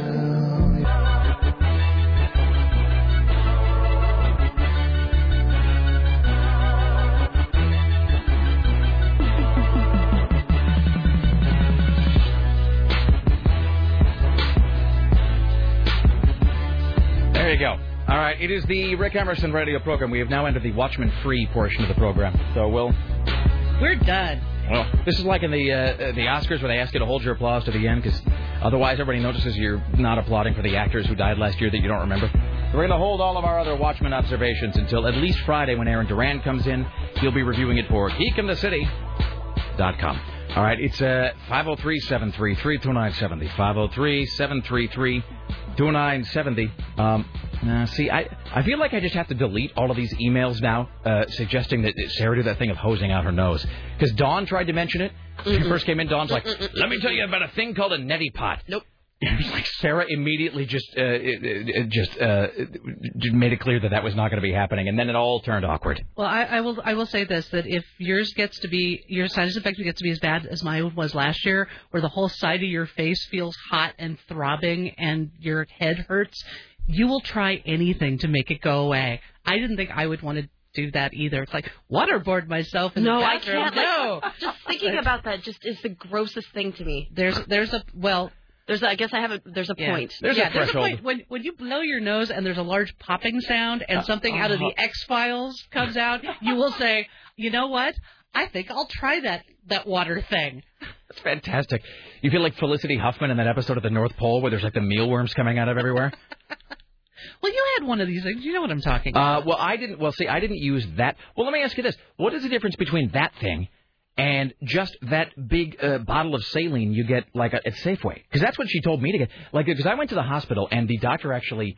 I was talking about this er, in the first hour where I went and I'm like, oh, I got all this, uh, you know, I got this big headache, and she gave me the whole thing, and she like had me look at lights, and then she had me like slosh my head back and forth. She goes, "Is there watery sounds inside?" And I said, "Are there ever?" And she came to the con- conclusion that I had a sinus infection, and I didn't have insurance. And she said, "Well, look, I can I can give you some of this medication, it's like an expectorant, and it'll help like everything kind of uh, uh, flow out or whatever." What are you bringing us, Richie?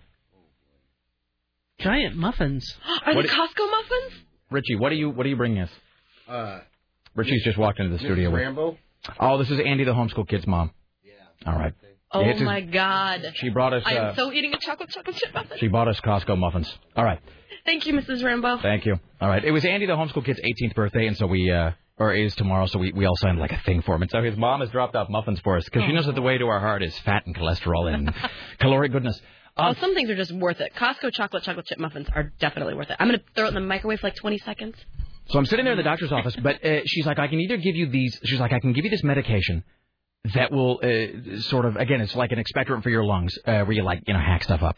Uh, she's like, or, or you know, she's like, that's real pricey, and you don't have insurance. Or you could just go to the store, and she's like, you buy the, and I think it was called Ocean was the brand of it, but it's Yeah. all the same. It's just saline water. She goes and thing it, and then you just like, uh, you know, stick it in your nose and you squeeze it, and she's like, blah blah blah, and like it'll, let you know, like blow everything out. And I, and I was like, well, okay, it's cheaper, and boy, my head hurts. And I thought it was, I mean, I had the whole same thing of like, oh, it's just going to be weird and painful, and I couldn't possibly do it. But I think I reached the breaking point where one day I, it, my head hurt so badly that as I was walking down the hallway at work, every step that I took, as my foot would hit the ground, it would kind of resonate up into my body, and I'd kind of go, ugh, and it just sort of was causing this weird vibrating, throbbing pain.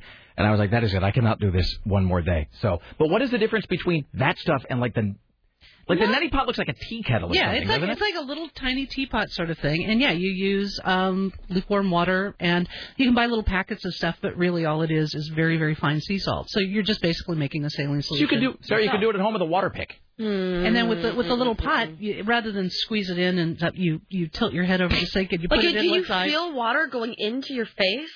Kind of. It's well, it's what they, all it is is the sensation of if you're swimming underwater and you get a little water up your nose. That's, a horrible feeling.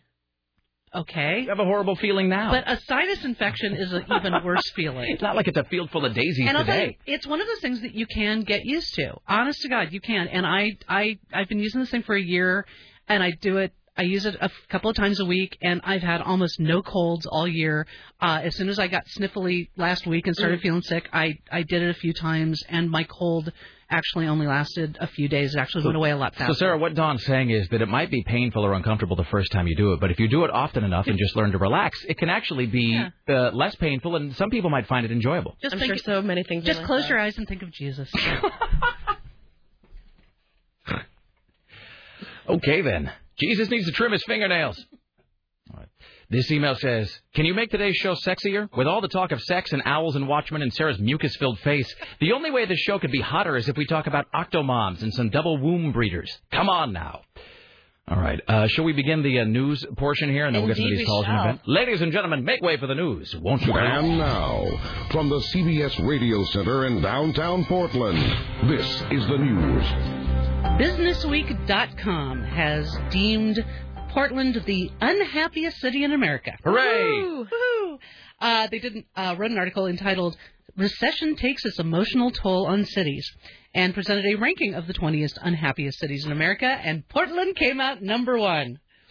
Uh, according to our ranking, Portlanders are even more unhappy than those living in Detroit, Las Vegas, and New Orleans. See, now that's just that's just piling on right there. That's just spiking the football when they're saying they have to point at the end. That means you're unhappier than Detroit. What were the others? Detroit, where? New Orleans. We're we're more unhappy apparently than New Orleans, and you know. Is there some sort of uh, like what are the variables for this? Is there some sort of breakdown of how they arrived at this conclusion? Well, they measured, did a, a breakdown measuring uh, suicide and depression rates, uh, and then also giving emphasis uh, to crime and economic factors. Um, basically, I guess what put us over the top was a 71% year-to-year jump in calls to our suicide and drug and alcohol helpline. And I'm thinking, well, that could just be because maybe they started doing a better job of advertising the suicide helpline or something. Well, and you got to figure that that's probably a, a, like a good a good sign in some way because it means that maybe people are calling the suicide hotline as opposed to just going, "Well, that's it for me. Where's my gun?" Uh, and then you know, which doesn't always get reported, and then those stats are sometimes misleading.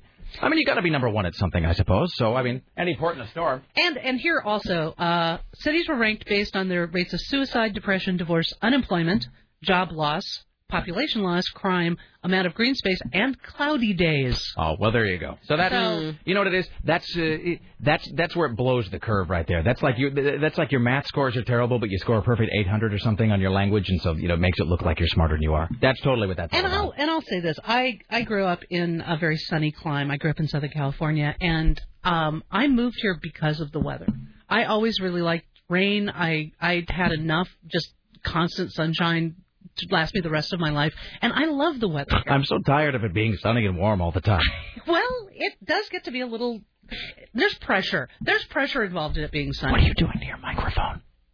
Oh, can you hear it? Yes. I'm sorry, I was just playing with the rubbery. There's like a boom, Wait. boom. Oh, yeah. And I was sort of thinking to myself, like, it's, it, see, now because all the talk of sinus infections, I'm thinking all the noises are inside my own head. I was thinking, so while you're talking about Los Angeles and, and the, the, the weather and the rain, I'm thinking, what would be going on in my head that would be making a boom sound? Maybe something's come completely loose. You know, though, I will say this about living in Southern California is that it totally made me soft. Because, I mean, growing up in the Northwest and growing up in, in Washington, you know, it, deserts are two things. They're really hot in the summer, and then they're unbelievably cold during the winter. So in Kennewick, you would just get all of this ice and snow, and it would just be terrible and miserable. And you walk out the door, and it's like somebody was slapping you in the face, which was fine. And then I moved to, uh, you know, Utah was the same way. But having lived then years later in San Diego before I moved here, I moved here and it was like immediately like, oh, I can't take it, this rain, and I became that guy for a while. For about the first six months, it took me to reacclimate. Uh, I became the whiny guy who has moved here from California, who's bitching about how it always seems to rain in this damn place. Also in Southern California, if it if it dips down into the low 50s, everybody starts bundling up with scarves and sweaters because it's so cold. Dude, not even in the low 50s. I've told the story about working at a 7-Eleven and it dipped below like 70 one night, and a guy came in to buy a Duraflame log. Comes in, this guy he comes in and he's, you know, he's and he's wearing a sweater. Comes in, he's like, "Oh, do you have any Duraflame logs?" And I'm like, I don't know, maybe like over there somewhere. And he goes, and he gets like two of them. And he comes up and he goes, I said, okay, that'll be ten dollars or whatever. And he puts it down. And I, and I asked him just out of curiosity. I said, if you don't mind me uh making this query, sir, why why are you buying two Duraflame logs? It's like, and he goes, because it's so cold. And he just ran to the car and flitted away into the night. So, all right, here's Dawn Taylor. A publicist for Rod Blagojevich. I can never say this name. Blagojevich. Blagojevich. A publicist for Rod Blagojevich says the former Illinois governor plans to write a book exposing the dark side of politics. Fantastic. Uh, Glenn Selig says Blagojevich signed a six-figure deal on Monday. Yay for America! Well, let's let's let's reward him further. You know, if one can make money uh, doing that, then I am all for one making that money. It is the American dream. I like that guy. You were mentioning the uh, Joe the plumber thing Yes. earlier, though, and I will say this: I will bet cash money that he did not actually write a book. Oh, his name may be on it. Are you implying that Joe the plumber might not be bright enough to create an entire work out of out of Just saying. whole cloth? Look how fast he wrote that book. Really, he he wrote a book. I well, you know that there there's those. It's like those uh, services they used to have where you could just re- like re- send in your poetry, and they would have a guy like sing it over some terrible backing music, and then they'd send it back. Look, I, I wrote me an album or whatever. I just sort of take it as read that when you reach a certain level of fame, that they will, that, you know, that, that like as part of that, like when you like you negotiate your your contract with Paramount Pictures or whatever, like with that comes like you know you get the private trailer and like you get a you know like a gold fringed bathtub or something and you know like a masseuse and then also like and here's a guy who will write your book for you. I just that's like a door prize to a certain kind of celebrity. Well, the, yeah, and the thing is, whenever you see the name like above the title, like William Shatner's TekWar, Totally. or written written by this guy with so and so, it's like you just go, yeah, you didn't write. Apparently, if you read like Brian Wilson's book, uh, that book, uh, Wouldn't It Be Nice, which is, you know, Brian Wilson with Todd Gold. And Brian Wilson has said on numerous occasions since the book came out, he's like, nobody ever told me I was writing a book or that my name was going to be on one. Like, it wasn't even where, because sometimes I think the deal is you get somebody who maybe has led an interesting life, has a lot of stories, not really so much in the writing department because they're different skills, but who just sort of sits and talks to the guy, and the guy will then fashion it into a narrative of his life. Um, and I think the deal with, with Brian Wilson, though, is like nobody even told him. I think they just got this Todd Gold guy who just went and combed through a bunch of old interviews and then just like made stuff up, apparently, and then fashioned it all into a book. And Brian tells some story. I don't think I it was. Brian won't know the difference. Well, that's the thing. Like, right? He's you know, like, he's you know he's at home like picking at his scabs and barking like a like a dog. You know, who's he? I think they just banked on the fact that he was going to get sicker and sicker and sicker and then just be dead, and like they'd never have to explain it. And I don't think it was as bad as him like walking into the store and seeing it on sale. But I do think that Brian Wilson said he was doing an interview, like a radio show at one point, and somebody said, "Well, it says here, it says here in your book, Brian," and they opened it up, and Brian was like, "What's that?" And it, you know, it's that book you wrote in 1991. Look, it's got your name on it, and he was just like, "I don't, I didn't do that," or whatever. And it just, it was one of those things that Eugene Landy put together, like kind of because he thought it was a good idea. So, all right, Dawn Taylor at the news desk, ladies and gentlemen. Well, anyway, uh, Blagojevich did apparently sign a six-figure deal for his book. It will detail how he selected Barack Obama's successor in the U.S. Senate, uh, and he. The Selig says that the book will tell the truth and will reveal information, quote, that will at times be embarrassing to himself as well as to others. He looks Or the like country. uh, or to us all as humans. Really. He looks like one of those guys who would be on the A team, not the primary villain, but the besport coated sidekicks, like the sort of schlumpy, you know, henchmen of the villain on the A team, and those are the guys who like, uh, you know, there's like the machine gun fire, and then the truck inexplicably like backflips through the air, and then they like pull themselves out of it, dusting themselves off in time for the man to come arrest them. He looks like one of those guys. Always with the bad golf shirt, jeans, and then like the blazer over the top of it. But He looks like he looks like um, every horrible salesman I've ever met. yes, You know, there yes, are he does, Dawn. As a salesman walks in there. There there are terrific salesmen and there are salespeople who do their jobs really well, but we all know the type that there's the guy, whatever area of sales he is in, who has you know the the ill-fitting shirt with the the maroon tie and the hair combed down over there. And the minute he starts talking to you, you know you can't believe a single word he says. No, no, no. This uh, this is a package that fits your needs absolutely. This has been put together with your business in mind, Dawn Taylor. We are going to increase your revenue uh, revenue stream, and we are going to monetize the ancillary forms of income for you and for your product.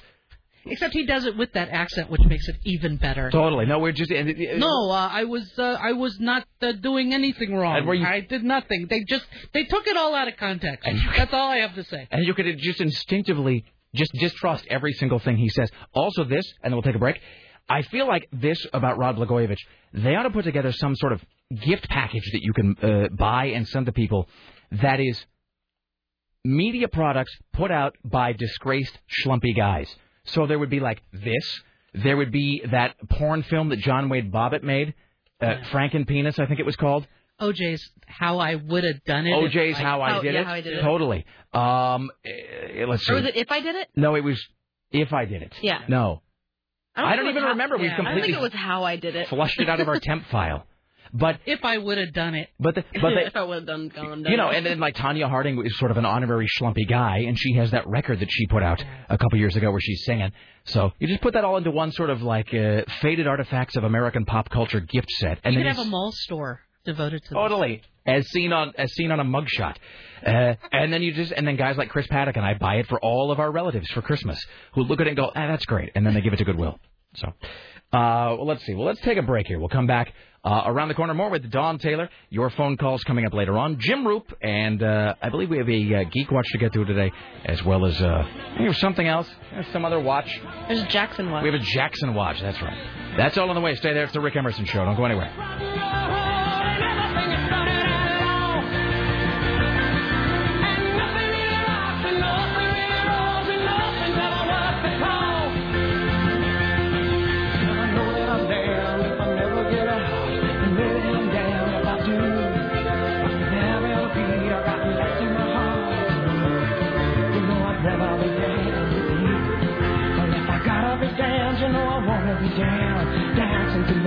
With you. But if I gotta be damned, you know I wanna be down, gotta be.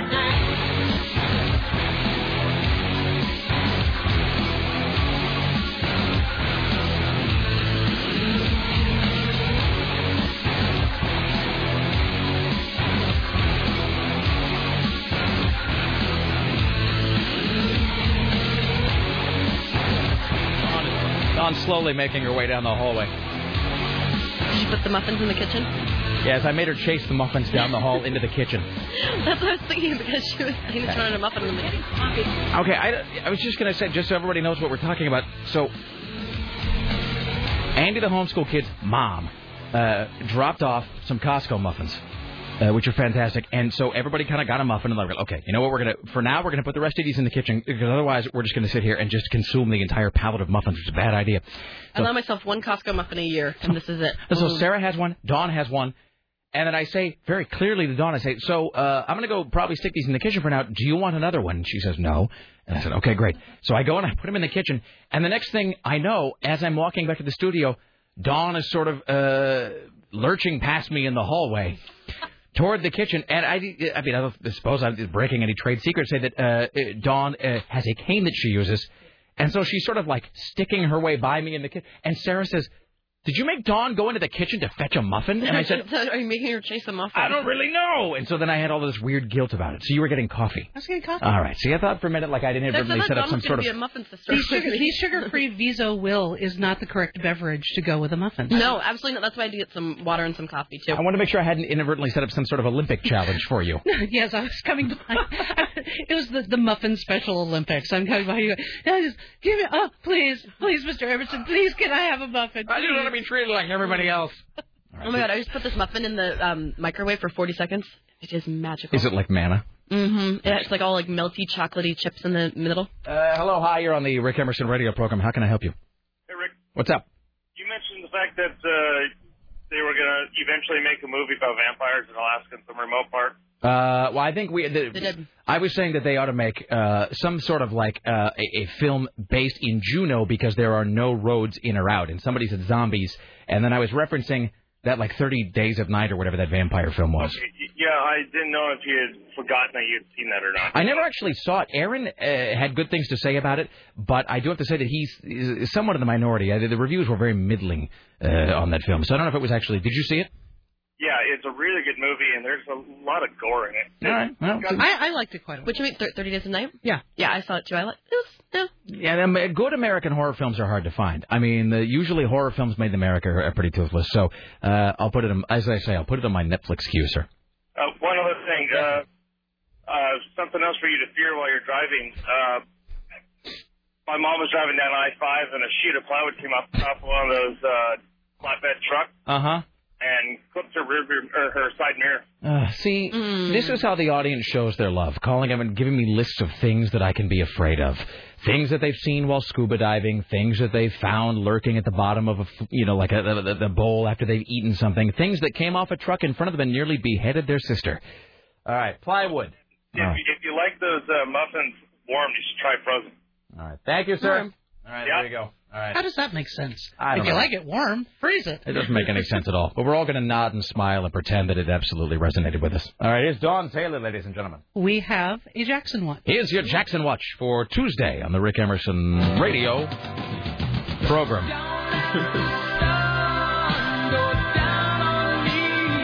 Are you eating your muffin with a fork? Makes it last longer. It- so it's not, has nothing to do with tidiness or cleanliness or being neat. It's so that you can elongate the muffin eating experience. I'm enjoying my one Costco muffin of the year. Good for you. Glorious. Here's Dawn Taylor with your Jackson Watch. Well, the 50-year-old Michael Jackson. Take a moment for that to soak in. But it- the 50-year-old Michael Jackson. That doesn't even mean anything because there's so many layers of deception there. A, I assume everybody in show business is lying about their age anyway. So even if you assume he's 55, that only really works with somebody whose uh, just appearance hasn't been so unbelievably drastically altered, like we were talking about Joan Rivers. Yeah, like how old is Joan Rivers? No idea. That's true. Michael Jackson at this point is literally ageless. I mean, yeah, there's just no, there is no way to ascribe any sort of age to him. Just like with Priscilla Presley, who I uh, saw her on Larry King when they were talking about it. You know, would have been the King's 74th birthday, and she looks younger than she did when she was in like Naked Gun with Leslie Nielsen, but also, you know, as sort of a yin to that yang, uh, has like a trout mouth and looks like a totally different person.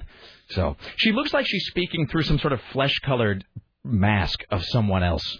Some like Or like one of those like clear weird masks, yes, like, that had like the painted on eyeshadow. Totally. That or like, what if you, or if you took like Lisa Marie Presley and made like a real doll out of Lisa Marie Presley, but then just cut the face off and put it on Priscilla Presley. That, and but had her talking for, that's kind of what it looks like. It's exactly like that. I'm sorry. Go ahead, Dawn. Well, Michael Jackson plans to end his exile as a live performer by staging a number of concerts at London's O2 Arena in one of the biggest comebacks in pop history. The first dates of the concerts will be confirmed at a news conference on Thursday at the O2 Arena. He will appear in person to make a special announcement, his spokeswoman confirmed. And I don't know about you, but reading those words just sends a chill through me. Special announcement. Come into my room and we're going to have a special announcement made. Uh, he last appeared in London at the World Music Awards in 2006, where he was only able to mime to a few bars of We Are the World before leaving the stage. Whoa. That's fantastic. And when he appeared in public in Las Vegas just before his 50th birthday in August, he looked weaker than ever. He was wearing pajama trousers and appeared gaunt and frail. He put the little round object in his mouth.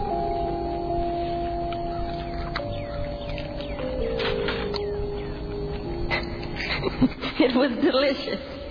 So deeply disturbing. it delights me every time. so unnerving. Just the just the deepest, darkest way. Um, I don't even I don't even know where to begin. Um, I guess this is the point where, as a radio host, I'm supposed to do like some sort of like a, asking the audience. So uh, let me ask you. Uh, the question is, if does anybody really care about Michael Jackson? Would would you, uh, uh, you caller, would you pay to see Michael Jackson? And I. And just thinking about it just makes me tired because it seems like I've asked that question like a hundred times because we've heard this story like a hundred different times where he's staging, which I think is the new thing, right? Where you stage, like you just do one comeback after another, and if they don't work, you keep doing it until one sparks. And if they do work, you keep doing them until they stop working, and then you finally quit. But at this point, there was a time. I mean, look, you're listening to a man. I mean, I paid a fair amount of money for Britney Spears tickets uh, that What's I'm going to be what would you using say a fair amount is? I think I actually said on the air. I think they were they were not that expensive in the grand scheme of things. They were like ninety bucks each. So so I paid like uh, like two hundred bucks for a pair of tickets to see Britney Spears, but Which is going to be awesome. which is going to be righteous. Will you get me a Britney Spears T-shirt? I suppose I If will. I pay you back. Will you get me a Yes. Britney Spears snow globe? Yes, yes. Um, the I will bring you not only that. Here's what I'll do. I will take a photograph of the merch. I will get a I will get like a complete listing Excellent. of the merch because the merch is always really fascinating because it's just the gaudiest, ugliest, and that's where like so much of that money is made. I remember going to see, and this is years ago, going to see Barry Manilow, and Manilow, God love him, and I really do. I'm a, I'm a Barry Manilow fan. But that is a guy who has learned just soak the audience for every cent. I mean, just those idiot Edie McClurg women. You just get, get every dime you can out of them. They all look like um, they all look like that woman who was the who was the uh, second housekeeper on Diff'rent Strokes, Pearl. That woman, which is to say, they all kind of look like Lulu Hogg from the Dukes of Hazzard. Barry Manilow's fans, ninety percent of them, they fall into that female archetype, and they will just buy anything that has his name or signature on it. Such as there was this keychain there that I swear to God, and this isn't like nineteen ninety three dollars. It was like a Barry Manilow keychain they were selling for twenty five dollars, and like like it wasn't even a good keychain. It was like the, the, like the kind they used to sell at Sam Goody, where it was like a piece of plastic that had like a Motley Crue, like a there was like a piece of paper jammed in the middle. It's a Metallica in big letters or whatever. Um, so the merch table is fascinating. So uh, I paid like 200 bucks for the Britney Spears tickets, which is great because it's at the MGM in Vegas. So it's just like even if the concert itself is terrible, it'll still be great. I mean, it's just uh, even if it absolutely blows, it'll still be wonderful. So that is coming up in April. But like Michael Jackson, I cannot imagine at this point what would coax my wallet open for any amount of money to see that guy perform at this and point. you know those those tickets are going to be outlandishly Totally. expensive, just mm-hmm. insanely expensive. Because for every guy like Michael Jackson, there is some guy, some some Blagojevich type guy who is lurking on the perimeter, who sees like this is his chance to kind of make his name and you know and to, to make the big pile of dough.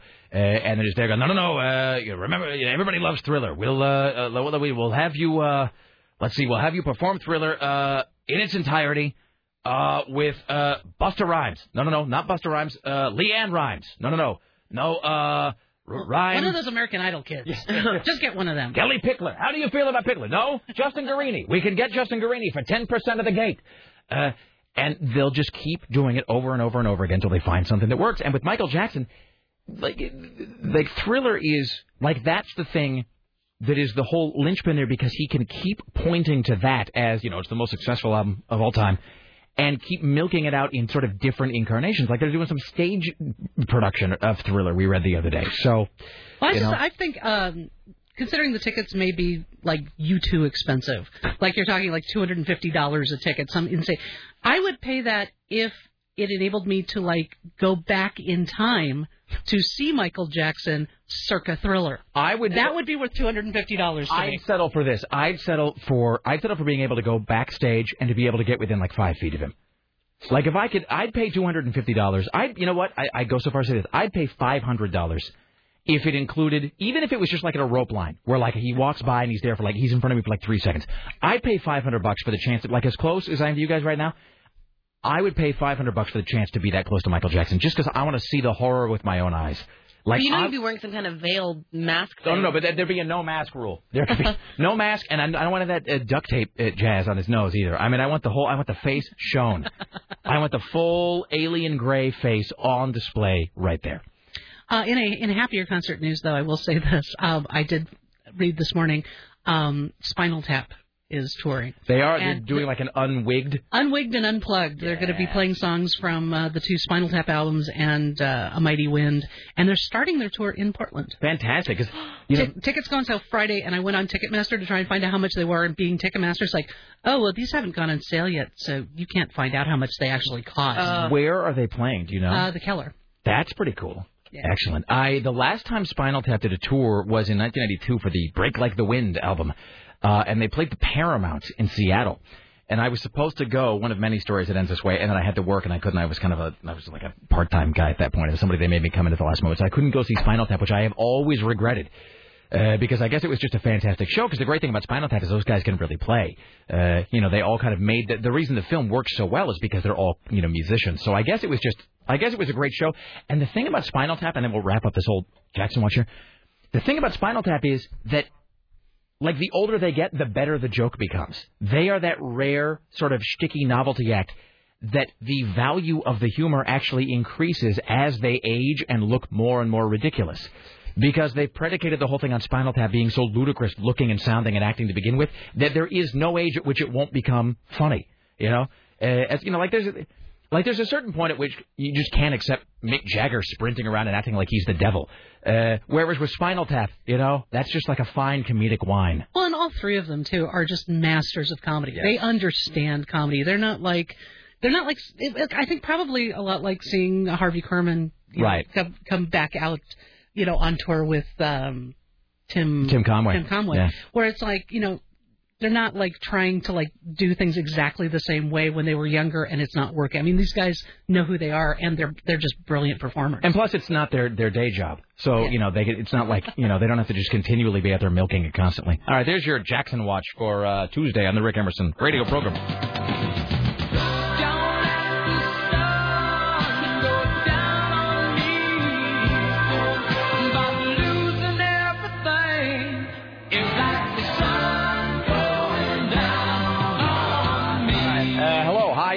Rick Emerson radio program. How can I help you today? Rick, I got a question. Yes, sir. M- Michael Jackson's been taken to, to court so many times for, you know, just innocently, wink, wink, uh, sleeping with uh, children in his bed. hold on before you before you finish this. Is this uh, is this observation going to end in a joke or one liner? No, no. Okay, just all. checking. All right, No. go ahead. He's been taken to court many times. Yes. Yeah, yeah. And then the the, the last time uh, he the, the court actually found him guilty of, you know, um, you know, and uh, well, no, but that, but that was that, but not guilty. That was the thing. Oh, right? what- Like he's never been found guilty of anything, has he? Was Jack? Was he even found guilty of giving the kid the the, the wine, the, The Jesus, juice? I don't know. I don't think he was. In fact, I think he was acquitted on all counts, if I remember correctly. Now, I, doesn't that seem like a thing we ought to remember? Does it? Yeah. Like it was a big deal? I don't think he was ever. I don't think Jackson's ever been convicted of anything. All right, but what is your what is your question, sir? One he, he was, and that's why he uh, took off to Bahrain or whatever, wherever the hell he went. I think he just took off because everybody here finds him creepy and scary, and also they were foreclosing on his house. I think he came home and there was like one of those big pink things on the door, like you have 30 they're days to selling vacate. Neverland Ranch. Totally, I think they They sold it sold it, yeah. actually. I the reason that they foreclosed on his house is because he had to pay like forty jillion dollars in in settlements or whatever. I think he did settle out of court, maybe with a lot of with a lot of those uh, people who had made claims of it. But I don't think Jackson was ever convicted of anything. Because I think if he'd been convicted of anything, he would have. I mean, he would have done. He would have done time. And he's not like he's on the lam or something. He's not Roman Polanski. But I, but I do think because wasn't that? be- In fact, I do remember now because the kid who was the accuser in the in that big Jackson case that we followed a couple years ago. Remember the mom turned out to be just like a nutcase. Uh, it turned out the mom was like some shakedown artist, which is why I think he ended up not being convicted, if I remember correctly.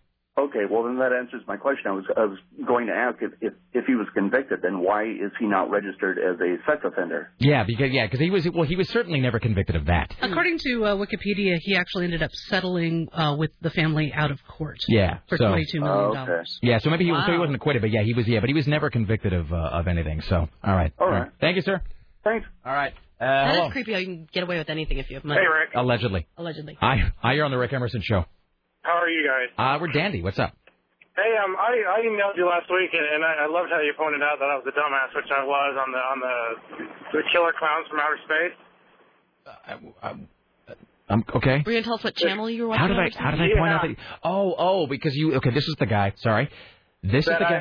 I I was a dumbass and I forgot to put in the back what channel it was. You called up and he was like, "Killer Clowns from Outer Space, the best thing I've ever seen," or whatever, and then like forgot to mention actually what channel it was on because I was curious as to what channel would be playing Killer Clowns, and so then you sent in an email with everything except the actual channel, which I did make fun of. Yes, I apologize for that. You know, it was I was I was slapping myself, but I I did email you back and tell you which one it was. Uh, I don't know if I might have missed it. What channel was it on, sir? It was a, a channel called Chiller on um, Direct TV. Or, yeah, DirecTV. It's like two forty five or something. Chiller, chiller, like like it, like freezer, chiller. Yeah, like Chiller, like C H I L L E R. All right. Chiller. And so this is uh, wait. So did you say it's like a satellite thing, or is it like a Comcast deal? No, it's a satellite thing. And is it all bad horror films? Yep. That is fantastic. What are some of the other fine offerings that you've seen on that channel? Oh God, I can't even remember because I don't really watch it that often. There, there's just um like ghost hunting stuff on there, bad sci-fi flicks, you, you name it. Excellent. I also wanted to add about Alaska. I grew up in Petersburg, which is like the next town south of Juneau. Mhm. And any town in southeast Alaska, Juneau, Ketchikan, Sitka, all that, they're all islands except for Juneau, and there's no way to get in there but boat or plane. So I, there's people that are saying they uh, can drive there. It's, it's just another product of our modern education system.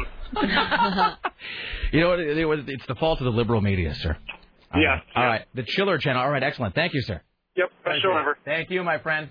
Yeah, Killer Clowns from Outer Space is really just a it's a sublime work of art. It really is. It is just so and it's got I'm just going to say this. This is between uh, between you and me and the wall and everybody listening. Killer Clowns from Outer Space is I mean it has no it doesn't make any aspirations of being a great film. Like it's a movie that it's a movie that knows what it is.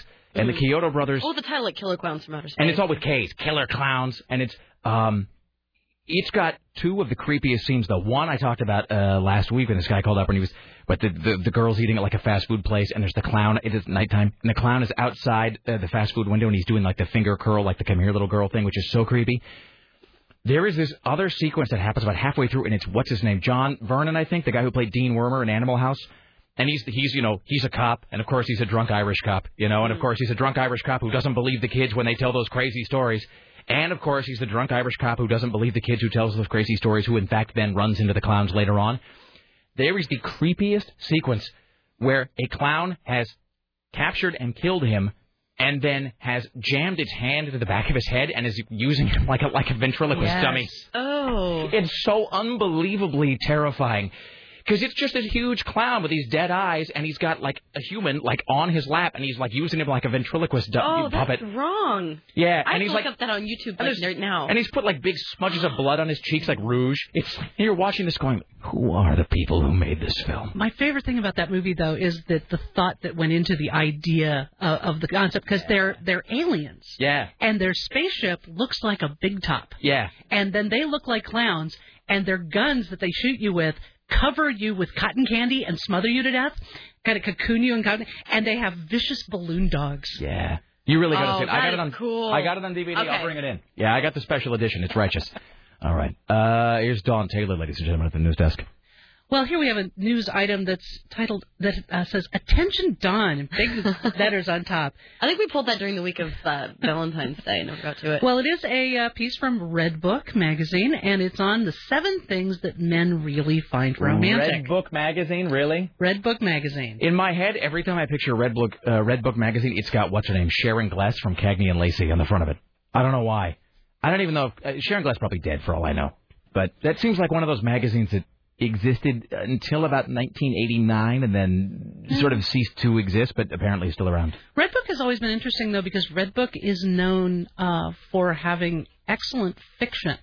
So even if the actual lifestyle articles are still really cheesy and, and sexist, uh, they have always published really excellent fiction. And getting published in Redbook is actually considered kind of a feather in your cap if you're a fiction writer. Let me ask you this. Do you ever stand in the, and I know you do, stand in the checkout section at the supermarket and you're looking at the magazine rack? I mean, I am fascinated by the magazines that they choose to display right next to the cash register. Because it's not like, I mean, sometimes you know, Time and Newsweek or general interest magazines, but it's usually not. It's usually, it's usually four things. It's Archie comics, God magazines, soap opera stuff, well, five, tabloids, and then stuff for the fairer sex. And it's all like Women's Week and like Family Circle and like Family Circle is the one that gets me because it's not it's not like you're in Salt Lake City or something. I mean, but who like who is buying Family Circle at this point? Yeah, I can't imagine how that magazine is even profitable. I, I think Family Circle must purely be sold to people who pick it up on their way through the checkout line. Family women Circle. going, I gotta get, oh, I gotta have the Family Circle. I thought it was oh, Family look, Circus. five. No, no, no. Family Circus is the cartoon uh, where it's got the creepy dead grandparents that are always uh, you yeah, know, hovering looking, around. looking down from heaven as Billy like learns how to toilet train himself. or Family. Circle is is that magazine that always has like a picture of a casserole on the Totally, Oh, I or, a- or a, seen a okay. bundt cake. Yeah. kind of like Sunset Magazine or something. It's all exactly. No, it's Except Sunset Magazine is actually pretty pretty good. Is is good is actually informational. I can I just share here's a, here's a horrifying. Uh, I shouldn't even tell this because it's about my mother. Uh, Mom, I love you. You're a saint. I almost don't want to tell the story, but now I have to. Now you have to. Here's why those women's magazines horrify me so much. They just, and I'm not talking about like Cosmo. Cosmo's a whole Cosmo's a whole different thing. I'm talking about the sort of family, the family women's magazines that are for women who I would say because Cosmo was like. At least in its in, in its original incarnation, its conception was for the young swing. It's for the Sex and the City girl, right? It's for the twenty-something single girl on the go, or the, you know, the thirty-something girl who's still playing the field and trying to land a man and whatever. Um, but those older magazines, which is like Redbook, Women's Day, Women's World, Family uh, Family Circle. Um, I mean, there's, there's probably there's probably dozens more, but they were all for the woman who I would say is like 35 and up, married, probably two kids. I would say tremendously unsatisfied in almost every uh, way and in every area of her life. Um, and who, who is one of those Betty Friedan women that just sits at home all day, just taking Xanax and looking at the guy cutting the lawn, you know, and wondering, uh, you know, whether she should just have an affair or just, uh, you know, like hang herself from the rafters. And then the new like Redbook comes, and she goes, I don't know, maybe the answer's in here. So I remember my mom having a copy of. It might have been like it might have been Redbook. And I it was my parents had had their bathroom, and then we had the bathroom was like for the kids, and we were like we would I, I I had to go to my parents' bathroom for something or other, and it was like I was we were out of soap or whatever, and so I was like twelve, thirteen, and I walked into my parents' bathroom, and this doesn't end as horrifyingly as that statement you know might sometimes lead you to believe it's going to end, but I walk into my parents' bathroom to get like whatever I had to get, and there was this Redbook magazine that was open on the counter uh, it, next to the sink because my mom had apparently been perusing it. And it had been open to this page, and there was like an article that had been circled. And I will never forget how embarrassed I just felt for my mother and for all of us at this point. That she had circled this article, and it was about like, it was essentially just like, uh, uh, like alluring hairstyles you could use to like, you know, bring the spice back to your relationship or something. Oh. But the but the name of the article, and it was the abbreviation that made it so cringe-inducing for me. The name of the article was "Downright Sexy Do's," like apostrophe D O S. And I remember looking at that, and even as like at 13, I, you know, you can't really conceive of a lot of the things about male-female relationships, especially in the adult world. But you don't want to think about downright sexy dudes and your mom in I- the same thought. Yeah, and I remember looking at No. it thinking, oh, that's so awful for reasons I can't even quantify, but know inherently to be true.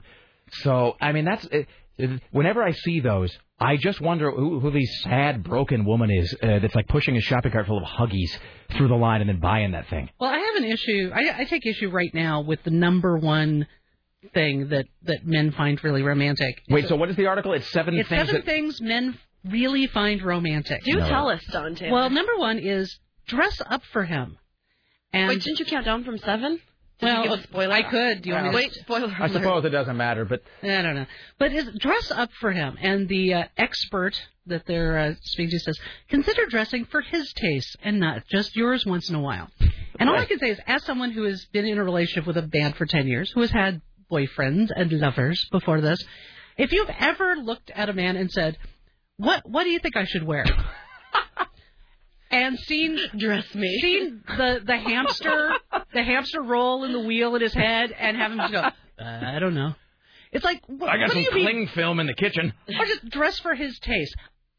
At the risk of sounding sexist and, and, and generalizing, men men don't really have taste when it comes to how women dress. No, They every have- guy knows just slacks on jeans, t-shirt, like Chuck Yeah. Taylors or that's some kind of you know, at, at most they might come up with something like a short skirt might be nice, but it's like you know, dress for his taste. If you dress for his taste, I mean, it really means that you're going to have uh, like khakis that make, you know, uh, khakis that are unflattering, and then like a golf shirt that's two sizes too small that has some sort of a stain from a taco he had one time on the front of it. or, or it's just going to be well, there's- things find men men find really romantic. like some lingerie top. And well, like, yeah, it's like like put on that Sailor Moon outfit. oh, I Will you put on these tentacle gloves? That'd be fantastic. uh, number two, by the way, is initiate physical affection. Okay, so where would they Is want that what we're calling it both now? of Them? Physical affection. Whether you're playing footsie under the table or Ah. placing a hand on our shoulders while scooting behind our chairs, men find the touch of the woman they love unbelievably reassuring. So, so it's really kind of like like petting the autistic child to, to make him feel calm. What else can we be doing? Is that what the kids call it now? They call it petting the autistic child. yes, I'm sorry, I'll be back. I gotta go pet the autistic child. You know what I'm talking about. Number three is give him a night out with the boys, no strings attached. now I can see What? why men would appreciate that. Yeah, of course they'd appreciate But it. romantic? What is the male equivalent step? Is it marry a harpy? Is it marry a woman for whom, from whom you have to ask permission to have a social life? Well, also, I just I, I'm trying does to. no strings attached mean? Will like go and get a whatever from a lady? That is a good question. What is Yeah. it? that- And this is Redbook magazine, you said? Yes. So what does it mean? What is it? Give him a night out with the boys. Well, they no say- strings attached. To quote, it says, "It may seem odd to you the romantic gesture might not involve you at all, but dogs run with dogs, wolves run with wolves, and every so often guys just have to break away and run with the guys." Makes me want to kill myself. The Wow. whole article is so horrifying. Uh, number number four is tell him what a big, strong guy he is. I would like to just say on behalf of my entire uh, gender that please don't do any of these things. Don't do any. I don't even know what the others are yet. We got like two or three more. I, I I'm just going to preemptively for those. Don't do those things either, because guys find all of these things really embarrassing. And there's let me just think. There is nothing worse. There's nothing worse. And Cosmo. Speaking of Cosmo, Cosmo is the. They are the absolute chief villains of this. Suggesting to the woman that if you need to inject some spice back into your love life, Cosmo are the ones who are always telling you to like sort of play act something where like you're like he's a sailor on leave and you're a woman of ill repute who's had one too many at the bar and like you're supposed to meet him in public in a trench coat with nothing underneath, Yeah, which is just sort of embarrassing and horrifying for all involved. The the uh, Cosmo, How many more are there? There's two more. Cosmo is always fun to read uh, in the checkout line at the grocery store. By the way, if you are a couple, because it's always fun to pull it out and stand there in line and say, "Honey." Is this something that would bring you immediately to orgasm? and then, and then you read out loud, and he's like, "God no! Don't ever do that." And every, by the way, every issue of Cosmo has exactly the same three articles on the front. One is about getting rid of problem body fat in some specific area of your person. Uh, the other one is an interview with some uh, hot celebrity girl where you find out she has problems just like you. And then the third one we might uh, charitably refer to here on the uh, air as um, slowing him down while speeding you up. That is like every single cover of Cosmo has Uh. that article about the uh, you know if you're if you're dating a minute man, here's how to uh, you know here, here's how to here's how to He's both of you. Yeah, exactly. Well, they also have just the most ridiculous tips too, where it's like you know things that will bring him to ecstasy, and it's like number forty-seven. Surprise him with an ice cube, you know, while you're done. It's like, no, you should never surprise a man with an ice cube. Get wear a whipped cream bikini. Scream out the name of his first grade teacher. Okay, number six, and I think I don't know how romantic this is. This just seems to make sense for both genders. Show interest in his outside life. Really, really, that's romantic. Actually, wow. I didn't know you were going to uncork the secrets to men, Dawn Taylor. uh, Go out on a limb, ladies. Actually, pretend that you care. So ask him how to dress. Be interested in what he wants to do. Let him go out on boys' nights with no strings attached. And, And- actually, and actually, you know, show interest in him. And and I- That's romantic. And number seven is I is what Number seven is tell him a secret. Men want to be soulmates too. Telling him a secret, symbolically, sim, I'm sorry, symbolically letting him deeper inside you. demonstrates total trust in him and faith in your relationship because you're making yourself vulnerable. It's an incredible bonding experience. Yes, because men love weepy women. Seriously, there's talking about noth- their vulnerabilities. I think it would depend on the secret. Honey, can, I, can you become more clingy uh, and needy? Because I find that to be a real turn on. Uh, can you uh, start weeping if I'm away from you for even half a second? I have a secret, honey. There's a body buried in the backyard. Don't you feel closer to me now? Wow. All right. That's fantastic. I'm superimposing Jim J. Bullock's face on you when we make love. Let's take this one call about Sharon Gless, and then when we come back, I swear to God, there's a guy on hold who wants to talk about killer clowns and prison lesbians. And then uh, we will talk to somebody that we spoke with last night at the movies. Uh, hello, hi, you're on the Rick Emerson show. Who might this be? Nobody. All right, thanks so much. I appreciate it. We'll do one one more then. Oh, I just hung up on whoever that is. Sorry. Uh, hi, you're on the Rick Emerson, batting a thousand. Hi, uh, you're on the Rick Emerson show. Who might this be?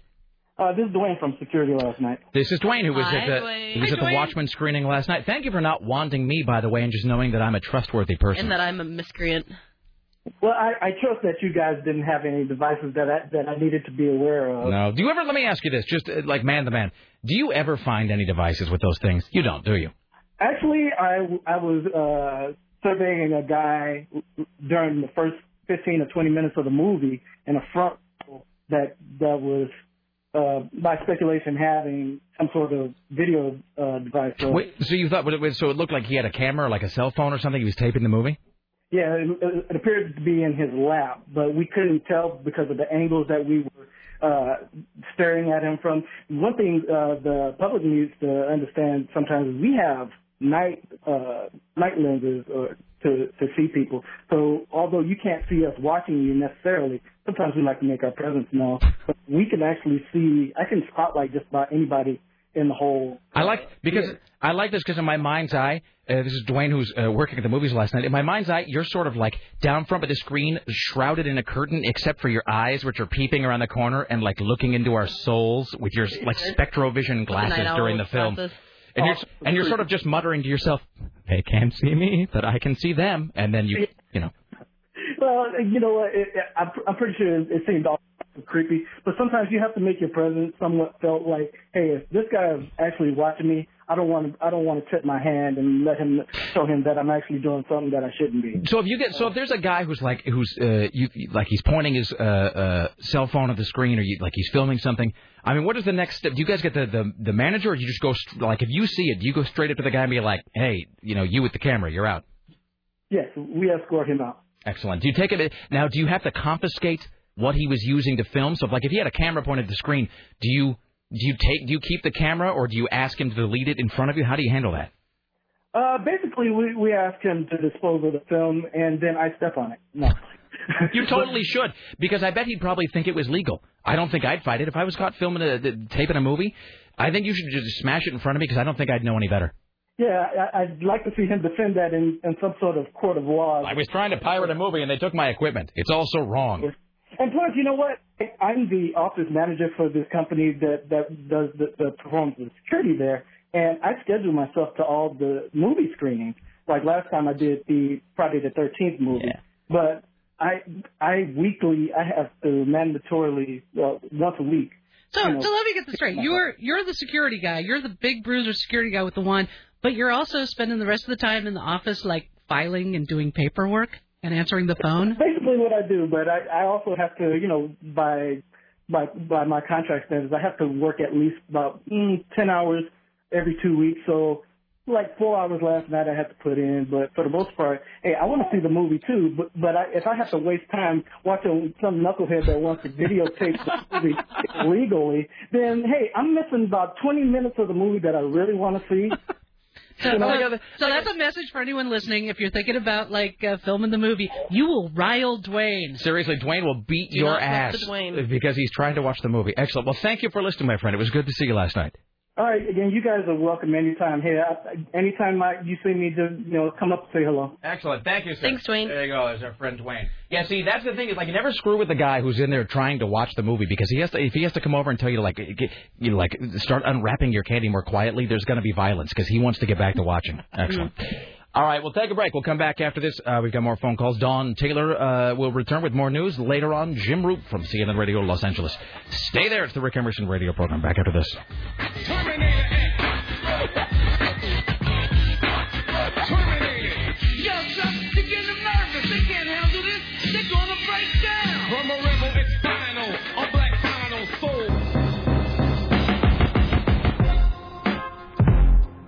Why, hello, the Rick Emerson radio program. Uh, it's 503-733-2970. Lots of calls to get to. More news with Dawn Taylor. Don't forget, one random on-air caller today wins a copy of My Two Dads, the entire first season on DVD, starring, starring Greg Evigan of TekWar fame. Uh, and so forth. All right, we'll get uh, calls here in a second. Katie Darrow from TMZ, Jim Roope, uh, still to come. Uh, We have this email that says, now this is a fair question, because we were talking about Sarah's uh, sinus uh, congestion, where your head's just uh, full. You're storing a lot of. Uh, it's like it's like a squirrel storing nuts, but you're storing mucus, and it's not uh, in the tree; it's in your head, and you're not a squirrel.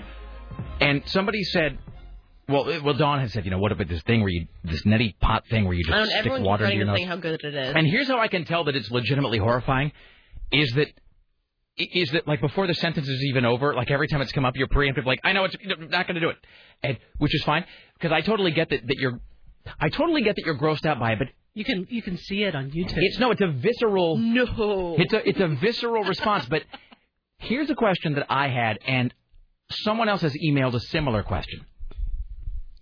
And the question with, with, with is this: your like your body language is such like you're cringing even thinking about the, the discussion. You're cringing.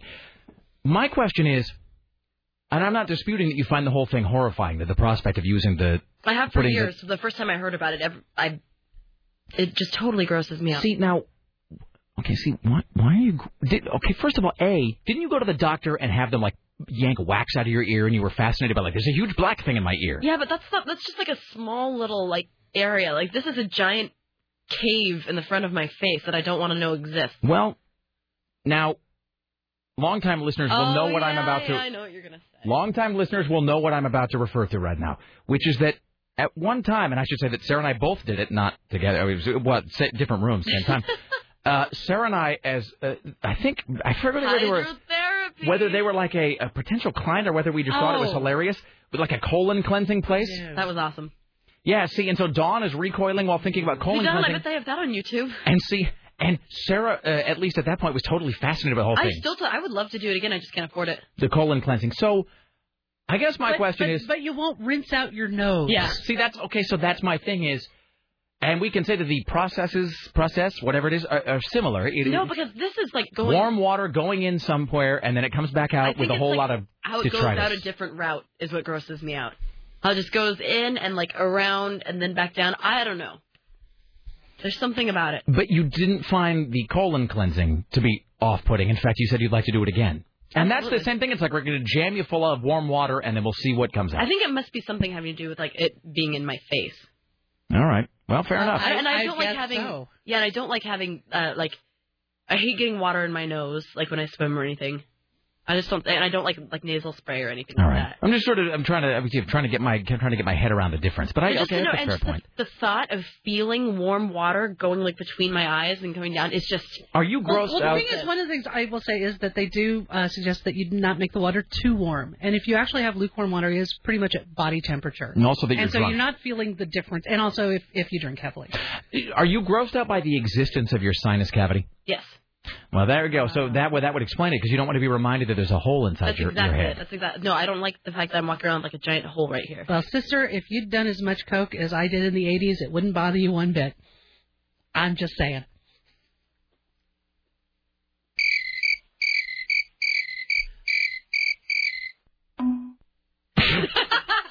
Plonk is what sells it. I'm sorry, that was me. Don's my It's favorite. real smooth. Really?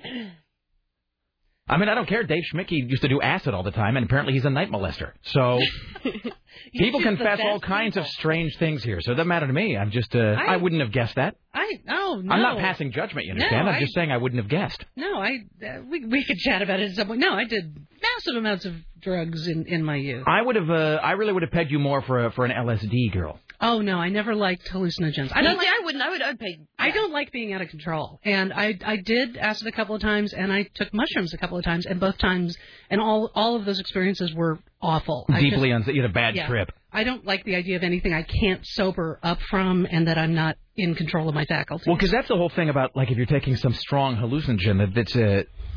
I mean, I guess you could make the point that if you take any drug, you're, you're out of control. But I mean, it seems like it's probably a different kind of out of control. Yeah. And also that you don't have any real clear sense of when it's going to be over. Right. Whereas like most drugs have a half life. You know, if you like smoke some crack or something, it's over and whatever. It's it's, it's uh, that's like a pretty. I it. You know, that's 90 minutes. You'll be back to normal or something. And also, it's like I smoked a fair amount of pot when I was like my senior year of high school, but I got I stopped smoking pot fairly young because I don't like that feeling of being stoned. Right. And it's that same thing. But uh but then I discovered stimulants and I have sort of a naturally sluggish disposition, which is one of the reasons why I have to constantly do ca- caffeine Right. now. And when I discovered the stimulants, it was like, oh, come to mama. So uh, Sarah and I don't know anything about that. so uh, so so we we enjoyed a uh, a, uh, a, a interesting relationship. Yeah, uh, I'm not a downer girl. stimulants Like and I for for a long time, and then uh, then now we don't anymore. uh, marijuana and I do not get along. Yeah. It it just makes me sleepy and hungry, and that's not a good. That's not a very social feeling for I think me. there was somebody, and we'll talk to uh, Katie Darrow from TMZ here in just a moment. There was that I forget who it was. It was somebody uh, made that observation that uh, you can either spend a thousand dollars. You know, I I think at the time this is the '80s. He said you can either spend a thousand dollars a week on cocaine and not eat, or you can spend you know like fifty bucks a, a week on pot and a thousand dollars on food. Uh, you know, so I guess it's you know I guess it's a bit of a wash My depending on who problem you is are. I, I did both, which is uh, I well seriously I had an eating Wow. dis- I had an eating disorder. So you ate really quickly. and I ate. I need some more peanut butter. Right. Stat. I called it Belushi syndrome. I, I I was like a compulsive overeater, and I did a lot of coke, like at the same time. I was trying to kill myself the the slow, stupid way. I thought that didn't work. I thought that it was sort of one or the other. I thought it was an either. That's like watching Jeopardy and Wheel of Fortune. I thought you had to choose one of those early on in life. No, you you can eat. You can eat. Why? If you're really devoted, Eating. the cocaine gives you the motivation. No, no, no, I wasn't going to eat, but this cocaine has given me the drive and energy I need to consume this entire pallet of protein bars. Exactly. All right. Uh, let's welcome now to the Rick Emerson Show from TMZ.com our good friend Katie Darrell. Hello, Katie. How are you? Hi, I'm doing great. Unfortunately, I'm totally sober right now, so I, I can't really contribute to this conversation. I'll try to intoxicate you with my wit. Oh, That doesn't really ever work, but you know, I like to uh, I like to sell these things anyway. Um, what is up in the world of TMZ.com, Katie Darrell? Well, here's one for you from the crazy world of uh, totally weird. Chris Brown and Rihanna back together. Even after we saw the picture of Rihanna after she got her uh, supposed uh, beatdown, alleged uh, fight with Chris Brown, looks like the two are back together. Um, they were spending some time out in Miami at P Diddy's place, and then we got uh, some video and photo and that you can see up on TMZ.com of Rihanna and Chris Brown arriving back to Los Angeles. They travel on a private jet, uh, and it looks like the relationship is on again, which is just just disturbing in so many ways. And so, the, the, well, let's back up because first of all, there was that the photo uh, of Rihanna that TMZ had, and I know you guys caught a fair amount of flack for for for publishing that. But was that now was that a thing that like the cops had taken, or was it? I mean, what was the? I mean, I, I don't get into where where it came from as such, but who took the photo? You know, I, I I- to, to be honest, um, I think because it was such a sensitive photo, they didn't give us too much information, so I can't actually tell you where that Okay. where it came from. All I this is what I know. I know that we obtained it totally legally, uh, and I, I know that uh, I I can't discuss uh, value and price of Sure. that photo. Sure. Someone in the office knows, but apparently I am not high enough on the totem pole. Well, the, the so that came out. I think everybody was sort of like you knew, like you read the article and the details, and you knew kind of intellectually, like okay, well, she really got beaten in the face by by somebody, and then you saw it. It was just so like off the charts, disturbing. And I think it, it wasn't too long after that that the stories first came out that like you know the, you started hearing these rumblings that it was they were back together, that she'd taken him back or something. And so now you guys at TMZ, you're saying that it that it is in fact that it is in fact the case. Were they living together? Uh, You know, they weren't officially living with each other. They do, um, you know, have separate residencies. But you know, I mean, most serious relationships, someone's crashing at someone's house, Right. you know, one night or the other. Um, so, but they don't have like they both haven't put down money in a down payment on a place. Um, and, and who knows? You know, they- uh, obviously we haven't seen them being intimate with each other, but then again, we never really noticed them like canoodling in the past. Anyways, they always kind of try to keep their relationship on the down low. So some people could argue that you know this is perhaps them just trying to you know go through therapy and whatnot together. But um, from the statements that have been you know given to um, many media outlets from Rihanna's family, apparently her father's saying you know she, he supports Rihanna um, even if this is what she chooses to do, getting back to, with Chris Brown. But then other sources are saying that they just think that it's crazy. So there's enough buzz out there that the official word would be that not that they're just trying to be friends, but Well- that they're trying to rekindle the relationship. And I don't know how this how this works. I guess if they weren't if they weren't living together, they're not married. Then I guess it doesn't. I guess it's not domestic violence. I mean, not that one kind of violence. is any- Not that it makes it any better if you're getting your face beaten. Why it's happening? But um, so what? But is this the kind of deal where? The, the charges go forward regardless, like no matter what she says, whether she's sort of like taking him back or not. I mean, is it a thing where like the charges are the charges? Well, that's a great question um, because apparently um, nothing has moved forward to the um, the DA's office. So it seems like this um, all- these allegations and this case is kind of what do they say in the round folder or the bottom drawer or whatnot. Um, it's being like hip checked and and it seems to be a little stagnant and it's not moving forward. It's still supposedly being looked into, but it, everything has kind of come to a halt.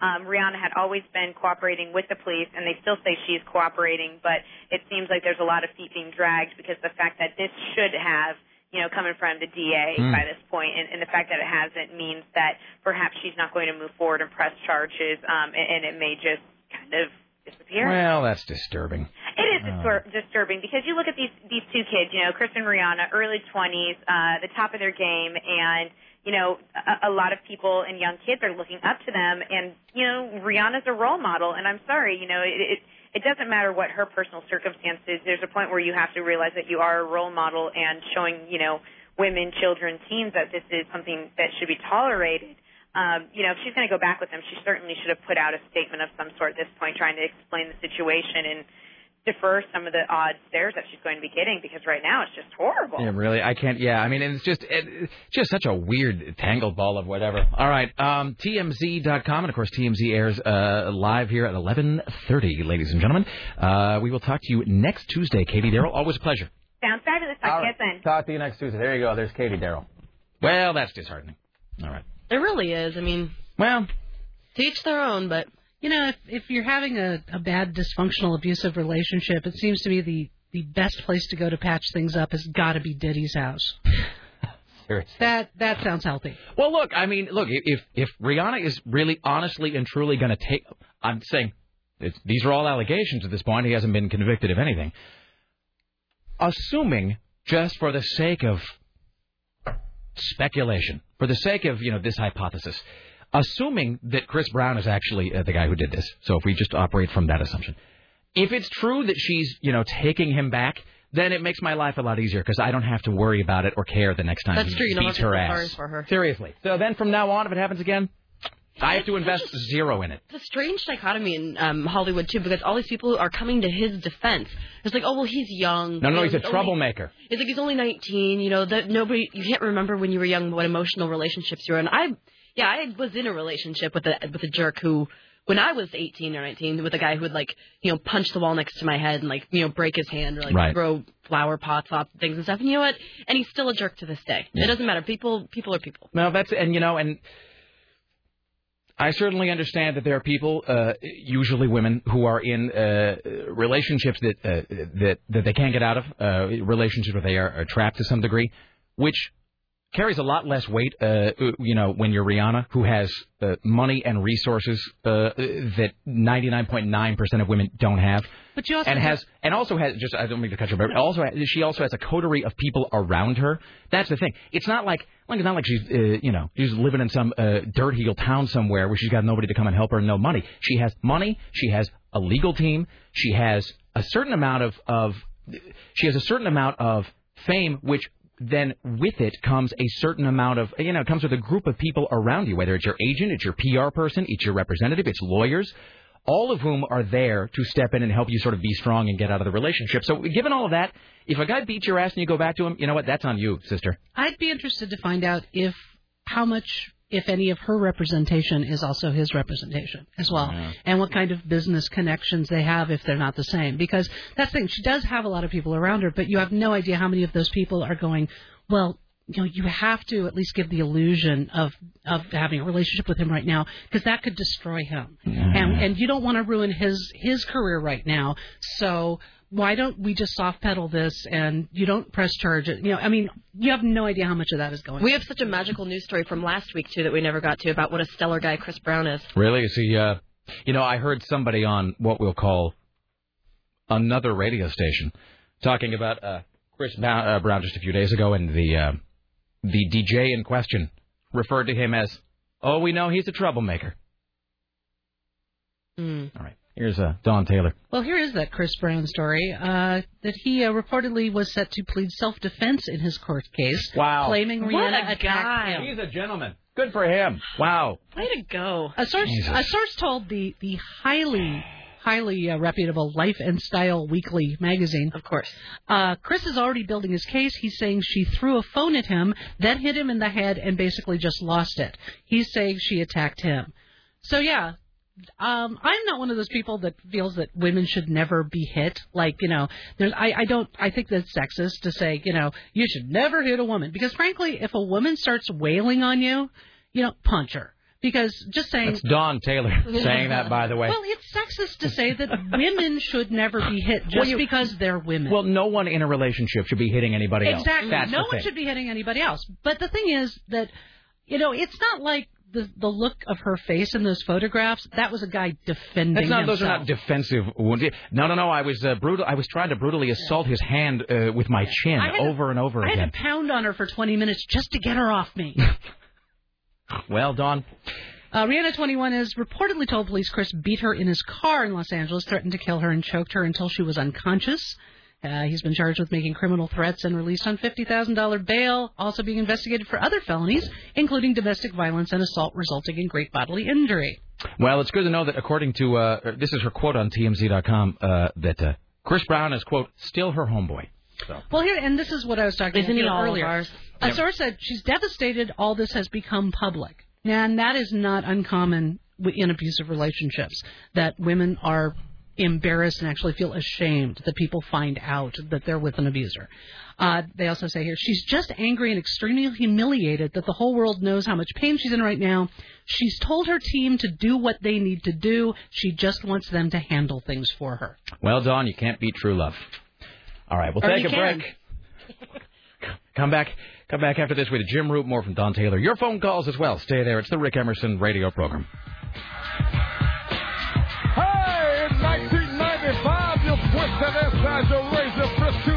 To the music. Yes. I'm not the Josie and the Pussycats enthusiast that you are. Oh God, I love that movie. It's an amazing movie. It is. Nope. Oh. Let's all synchronize our periods. Dawn, you're gonna have to come over to my house and when I'm better, uh, uh, smoke cigarettes and drink wine Yeah. and watch Josie. Which is Oh, I love And then let's watch Grease and dance around in our pajamas. No, then we can watch Pussycat Repo. is not a girl movie. though. It's not a at all. satire. I know. It's a satire about corporate America. It's hilarious. With Alan Cumming. And I love It's Alan about the man. And Parker Posey. And Seth Green. Hello, hi, it's the Rick Emerson radio program. It's 503 733 2970. 503 733 2970. Dawn Taylor is here. We'll do uh, more news in a moment. If you're on hold, hang tight. We'll get to your uh, phone calls here in just a few. Uh, let's welcome now to the Rick Emerson Show from Los Angeles, CNN radio correspondent to the stars, James Roope. Hello, sir. How are you? Very good afternoon. How are you, my friend? How's life? How are things? Things are great. Sun is shining today. All right, excellent. You sound happy to be alive, sir. I'm happy.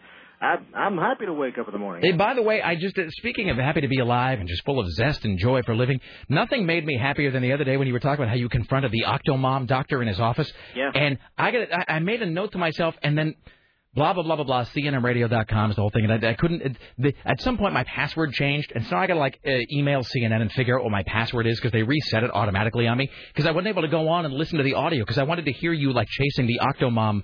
Guy like down a hallway, like Jim Roope from CNN. Answer my question. I just wanted to hear him sort of And vanishing cut- behind a door. Being cut off by the lady with the thick, thick accent. No, he not going to talk today. Yeah.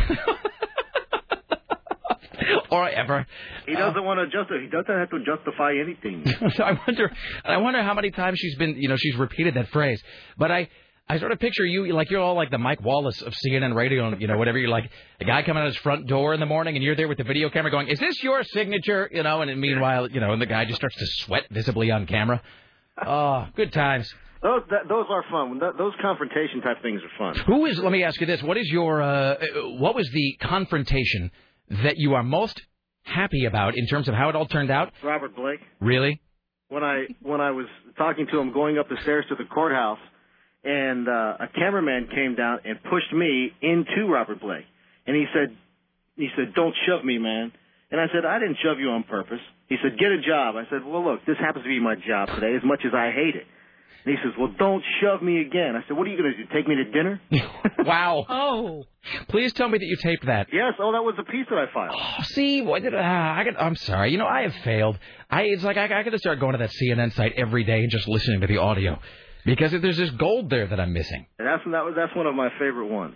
Gonna do take me to dinner. What are Was you going to do? Take me to dinner? Let me ask you this: Have you ever uh, interviewed anybody, celebrity or not, uh, where you were maybe a little apprehensive, like you were thinking that somehow it might go sideways and you're going to end up with a mouthful of mouthful of knuckles? Um, yeah, it happens a lot actually. Um, where and, and it's mostly by the musical folks, and I'm thinking, who was the one who really I thought really I was going to get popped? I'm not going to say Chris Brown at this point because we just did a whole thing and it's too easy. No, I think it was it was a while ago, it was several years ago. Um, But you- I, I just finished interviewing Jessica Simpson when ah, I forgot the guy's name now. I gotta I gotta try and hunt that down. But I mean, but, but it, uh, it seems like if you're, you know, like rock star types are always the ones who, it's like they put forward like the uh, the big like uh, the, you know the, the big macho image that they've always got to then follow up on. Yeah, but you know, I, it's it it would be great, I think, to have somebody take a swing at me just so I can swing back. Just so you could, and then you could file a whole You know, story. I, I hope that didn't. I, I don't. I didn't want that to come out wrong. And not that I'm going to kick anybody's butt or anything, but um, you, you know, sometimes you want to unleash on these guys and you can't. But when there's an excuse to do so, you welcome it. So you know if uh, you know Brad Paisley just gives you a little too much lip one day, you know what I mean? Just uh, you no, know. they they got to. They have to. They have to get physical first before I'd be able to. Let me ask you this. Uh, see, no, I probably shouldn't. I was about to. Here's what I was about to ask you. This is just going to be. This is going to be like. This is going to be like one of those outtake scenes on a DVD uh, that didn't make it into the film. Here's what I was going to ask you just now. I was going to ask you, of the celebrities, musical or otherwise, that you have interviewed, uh, who tops the list of people that you know you you would like for them to take a swing at you at some point just so you can beat them savagely in self-defense? I don't expect you to answer that, but I'm just saying that was what I was going to ask. So we'll just. Uh, Well, that's kind of what I was thinking about when you asked the question. I mean, it's up to you whether you'd like to uh, whether you'd like to answer that or not. I don't know that there is anyone in particular. All right, so there are there are many who irritate you, um, and and their arrogance makes you want to. I mean, the, the arrogance and the way they treat people. You know, when we're just trying to do our jobs, we're not. You know, most of us that are working these gigs could care less what they have to think, but we have to ask the questions, and it's it's the arrogance and the attitude we get from them that makes you want to just take that microphone and smack them with it. And yeah, I don't. I, I, see, here I'm I'm at I'm at I'm at risk of sounding arrogant myself, but it's it it really is a frustrating position to be in. Well, especially because it's like you're not, you know, you're not like some muckraking guy. I mean, you're just out there. I mean, and they're celebrities, so they're in the public eye anyway. Yeah. And especially a guy like Robert Blake, who you'd think would be minding his p's and q's as he's, you know, on trial for soliciting Well, and murder or whatever. This wisp of a man, you know, I mean, 183 years old. uh, You know, really, like he's gonna kick my ass. He's nothing without his cockatoo. It was all right. But it was, you know, it was comical. It was funny, and my retort was supposed to be funny too. Right. And but he, wa- he, I mean, his eyes widened. I mean, he got really ticked off. Everybody else around me was laughing. Robert Blake seems like one of those guys that would, eh, like, in all sincerity, with not a trace of irony to it, he seems like one of those guys who would use the phrase, "Don't you know who I am?" You know, and then he'd be like jabbing you in the chest with that finger. Well, you know, he, he was weird all throughout both trials. He there would be days where he was real nice and he'd grab a guitar and sing. Then there were other days when he was just the meanest cuss you ever came across. And y- you know, you you didn't know which Robert Blake you were going to get, not just that day, but after lunch.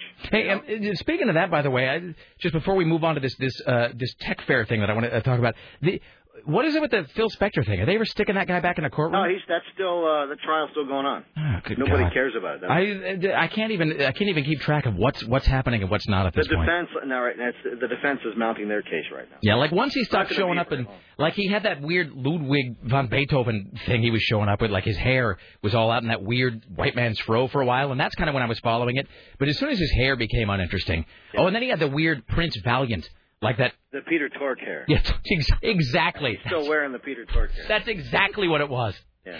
Uh, I was I was downtown uh, on on another story today, and uh, I saw Spector come into the courtroom uh, today. So he's he's still wearing that same. He still has that the suits with the big long coat. Yeah. And the uh, and that the uh, Peter Tork. Hmm. Uh, you know, Dutch boy hair. Hey, so I wanted to ask you uh, about this. Uh, this you got this. I mean, like California is home to a lot of these sort of industry affairs or conventions or whatever. I mean, everything from uh, like the AVN and the like, which is like the adult video thing, where the porn industry has their big. They have one in Vegas, but I think the other one happens in LA every year. And then there's all kinds of the technology shows too, which normally that's a big thing for California's.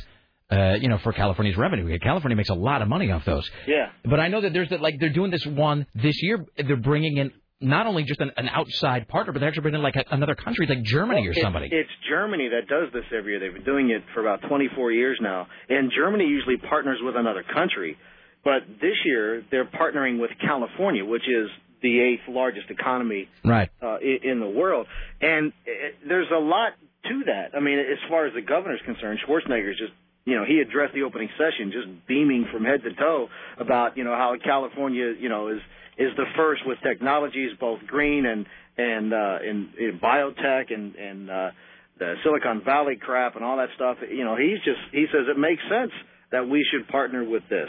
Uh, it might be just that no other country in these economic times wanted to partner up with Germany for this trade show because you would think a, a trade show of that extreme, you're talking 70 countries, 5,000 businesses getting together, um, digital solutions, technology, that kind of stuff. And, you think it wouldn't they wouldn't want to do something like that in this economy, but You know, and Arnold Schwarzenegger. I mean, uh, I mean, the idea of you know a strong, charismatic, public speaker-oriented Austrian partnering with the Germans on something does give me a little bit of pause. But I mean, who knows? I mean, people can change, I suppose. Uh, but this is going to be one of those things in this in what with this recession and all, Jim, where every state though is got to be. You know, it is like a bunch of Catholic kids around the dinner table, where it's like mom puts down the bowl of peas and everybody's spoon goes out at the same time because there's only so many peas.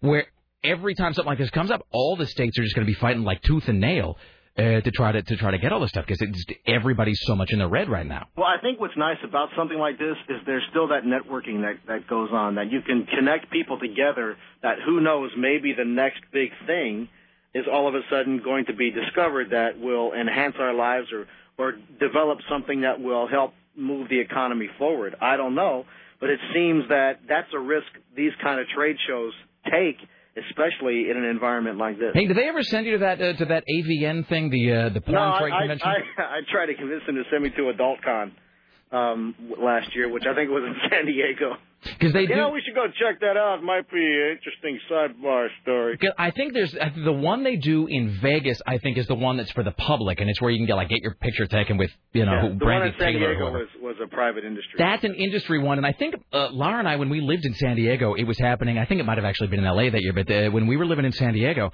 they were doing it. And I think the thing with the industry one is like you could still go, but it was like that if you were just a member of the public, like the tickets prices were they were just exorbitant. They were just way way above what we wanted to pay, and like that's kind of the one I wanted to go to. Like I. You know, going to some convention where like you, mean, like you pay fifty bucks and Jenna, you know, Jenna Jameson pretends to smile next to you for you know for a few seconds while they take your photo. That you know, whatever. But like going to an industry convention for the porn uh, world is just so fascinating to me because you got to wonder if like what you know like what uh, like what products are they unveiling there? I mean, like what are the sort of you know like what kind of panel discussions do they have at a porn convention for the industry? Uh, energy levels. I mean, that's the thing. It's like I can't. That, that's the thing I wonder about. Like, did they, like did they have pan? How to keep your male stars? Uh, you know, how to keep your male stars aroused without the aid of stimulants or whatever. I just. I wonder about that kind of stuff and about the discussions that take place among sort of players in that world when the public isn't around. discussion. Yeah. I mean, I mean, they're they're ser- these are business. That's what I mean, like- Discussions about you know The actual ins, you know, the actual business uh, discussions that take place in the that latest industry. technology in the porn industry. What is that, that? act- that actually is a huge thing, though. Um, a number of No pun intended. you know. a number of the uh, the, the again no time the biggies in the uh, industry got together to try to talk about what the next uh, the, the next technology will be. Right. They're all going to go Blu-ray. What will come after Blu-ray? Because porn does drive the tech. Porn and video games drive That's technology. another thing that Southern California is, I think, the leader in. If I'm pardon me, any of that in the preposition. Um, porn production. Yeah. San Fernando Valley. It- it- it- you know, and there's, you know, Paul Thomas Anderson who made Boogie Nights talked about. He said that was one of the, the things that got him so interested. He was like, you know, you grow up, you hear that if you grow up in California all the time about, you know, you know, we lead the uh, rest of the country in making porn films right here, kid. This valley is where it all is created, and it's just such a, it's just such a weird industry that is simultaneously omnipresent and yet almost you know hidden at least it was at that point much less so now you go on sunset boulevard there's you know vivid billboards everywhere you go but it's just the actual like like you know the, sort of comical looks at that world are not nearly as interesting to me as like the actual nuts and bolts of a bunch of guys sitting around like the five families in a room trying to figure out if the porn world is going to support you know support HD DVD or exactly like like what will be the new latexy product that kind of feels like skin that we can fashion Christy Canyon's face out of. So it's all very interesting. All right, Jim Roope, as always, have a good day. Try to try to you know if somebody body checks you later, try to just give them a little one back for us. Oh, I will. All right, thank you, sir. You bet. There you go, Jim Roope. All right, excellent. See, porn discussions are not just for David Walker. It's Sarah true. Dillon. All right, we uh and so forth. All right, hello, hi. You're on the Rick Emerson show. What's up? Hey, Rick. Hey. Uh, aren't you lucky to have Jim Roope every day, aren't you? Yes, we are, sir. Uh, I had a uh, little information on that uh, crazy cl- or killer clowns, and I don't know if you guys have kind of discussed the new digital box or anything, but uh, there's a channel. It's uh, you know, channel two is ABC here, and there's a two two, and that's I think it's called That's 20. this. Yes. It, no, it says two dash two, and it's like uh, it's a you can only get it on the digital box. You can turn it on like channel ten, which is OPV, has like three stations plus. Oh, okay. Wait, hold on. This is station. no. This is okay. This is like the uh this is like in radio where it's like they have no, no, no. This is you've got Kink FM, but then you've got Kink Two, which is all like some like Pete Seeger strumming a strumming a zither or something. Yeah, exactly. Yeah. And, I- and I don't know if you guys have discussed that yet, but Well, let's uh, pretend we have. So anyway, this is Channel 2's, it's kind of their movie channel. It's called This. And It's it has, called This? This, yeah, like. What kind of a name for a channel is that? Are, this sounds like a. What kind of a name for a channel is that? It works in the taglines, I think. You know, the this hers is on the- first thing there. Watch this. This is the greatest thing, or something like Ah, that. I see. All right. So Yes. anyway, it had killer clowns, but it also Mhm. had. I was talking to Richie about it. It had That's this right. perfect drive-in movie. It was called Black Mama, White Mama, and it had a very young Pam Grier in it. And I think it was filmed like it looked like some island, like the Philippines or something. An island And- like the Philippines. Yeah, well, something. I mean, that's what they kind of look like. But it had uh it had hot. The first scene is is uh Pam Grier and this and this uh blonde. Yeah, let's shipped- be let's be uh, clean for the radio yeah, here. I will, I will. And it uh the wardens were women, which were I don't know the L word, and they were kind of violent L words too. They were lavender. Yeah, They were llamas. and and it had cat fights, and it had like revolutionaries, and it had this one scene where the Best uh, ever. the uh the blonde girl takes her underwear off and puts it on the head of the dog so the the the you know the hound dogs would follow the her underwear and then the these her her uh, partners in the revolution find it and the guy smells it or looks at it and this other guy's well how can you tell it's Karen's by smell or by type and uh that was pretty funny I guess you had to be there but I'm just uh, letting the call roll, sir. It's just gold. I don't want to interrupt. yeah, exactly. Yeah. But uh Uh-huh. and uh I was hoping this might make uh, Dawn Taylor sweat a little bit, which that was kind of creepy, Rick, actually. Um but uh uh but that was a perfect one. But uh, it. Uh, you ever thought about hosting a midday show, sir? Well, yeah, I don't know if I have the time. Okay. But, uh, Just one- yeah, wanted to check. Sure. Leave no Well, stone Rich- unturned. Richie and I both. You know, I saw his little wrestling thing. Man, he was good. Yes. Did you see his little thing? I did, Anyway, yeah. but I thought I thought you guys could do that uh, Mhm. that digital thing because America wasn't. They had to extend it because America wasn't smart enough to figure out that February third Yeah. means February third. Let me let me if I could just interject a question. Are we? And I only ask out of just you know just sort of demographic curiosity. Are we uh, are we are we drinking uh, today or, or, or smoking? Uh, no, I just having some uh, orange juice. All right, Nothing excellent. in it. All right, Nothing- just. I'm kind of nervous being Yeah. on, the, on the radio and I talk. Well, you about- you cover it well, sir. It was compelling. On that note, we're gonna have to we're gonna have to roll here, but uh, you- black black mama, white mama. all right, you call us Watch anytime. it. Okay. Thank you. Bye. All right. Best call ever. Attention advertisers, you too can reach this prime demographic. Hello, Dawn Taylor. How are you? I'm fine. Uh, coming here just brings me such joy. I just thought I'd, I'd that when he said there's like two, there's also two, two, and you're like, oh, that would be 22, sir. I was watching you on Outlook Portland. I, I you. TiVo the Outlook Portland, and you had your show this weekend with uh, the uh, fellow from NORML. Yes. And because you couldn't get anyone on the uh, prohibition side to show up, you had Saki the sock puppet. Sako the prohibition puppet. Sako the prohibition. And there was this moment in there when uh, the the NORML fellow is uh, is talking, and he gets off on the thing that uh, pot is not actually a gateway drug; it's a terminus drug. And with just this completely straight face, you have the puppet, and you go, "I don't know what that means." And I laughed for about 10 minutes. I actually had to pause the DVR because that was one of the funniest moments of television I have ever seen. The visual of him with the puppet up next to his face, interviewing the man on his show, and to say, "I don't know what that means." I it was it was a, a wonderful moment for me. Uh, you know, and th- really the great, and I appreciate that, and thank you. And the, the great and sad thing about that is, is like, you know, the people in the media, and I'm not excluding myself from this, work so hard at crafting really subtle, sublime comedy, or people in radio work on it, these bits that are pre-recorded and produced somewhere. You take hours and hours putting them together, and really it's just me sticking a sock on my hand and drawing these big googly eyes on it, and then talking like this, and then like that's really, you know, and just real quickly, and then we'll break. So on Outlook Portland, yeah, I couldn't, we couldn't find anybody to come on and argue for keeping pot illegal. So we had the guy from NORML, and so I just had Sacco, the prohibition puppet, and like the really what what made it a self because Cheryl, uh, who you know is sort of the the one who like she makes me look good. She's really the one who kind of runs uh, that whole thing on my side of the table, and she was just like. I just don't know. I implore you to ask the guest ahead of time. She actually sent me an email. She said, The people from NORML seem really cool, but I'm telling you, please do not spring this on them. If you are going to have them arguing with a sock, I implore you to tell the guest ahead of time and see what their comfort level is with this. He was so great No, he totally was with it. He he loved it.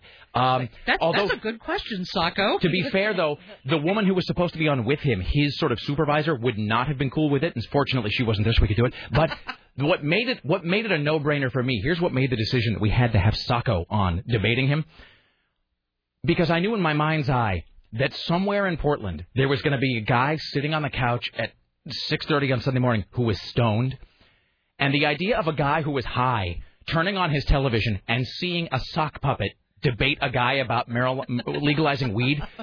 It was for that guy. That's who I did that whole thing for, and for you apparently. Apparently for me as well. I just wanted some guy who had just smoked a huge bowl to turn on TV and go, "Oh my God, there's a sock puppet debating weed legalization." Terry, you gotta get in here and watch this. So it's all for him, you guy, and Dawn Taylor, and that guy who just called. and that for him too. All right, back after this, the Rick Emerson Show. Don't go anywhere.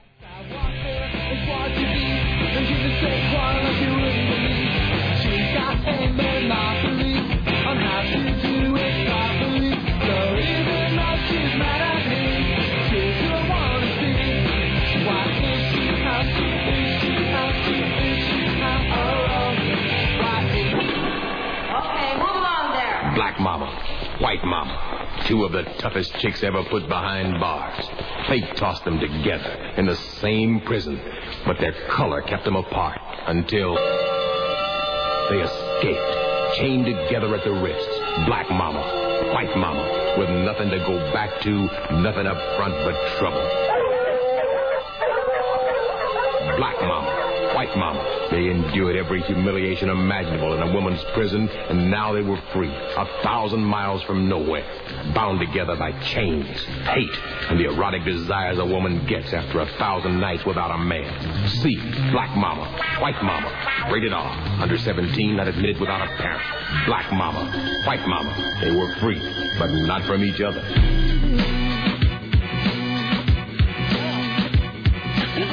I love this country.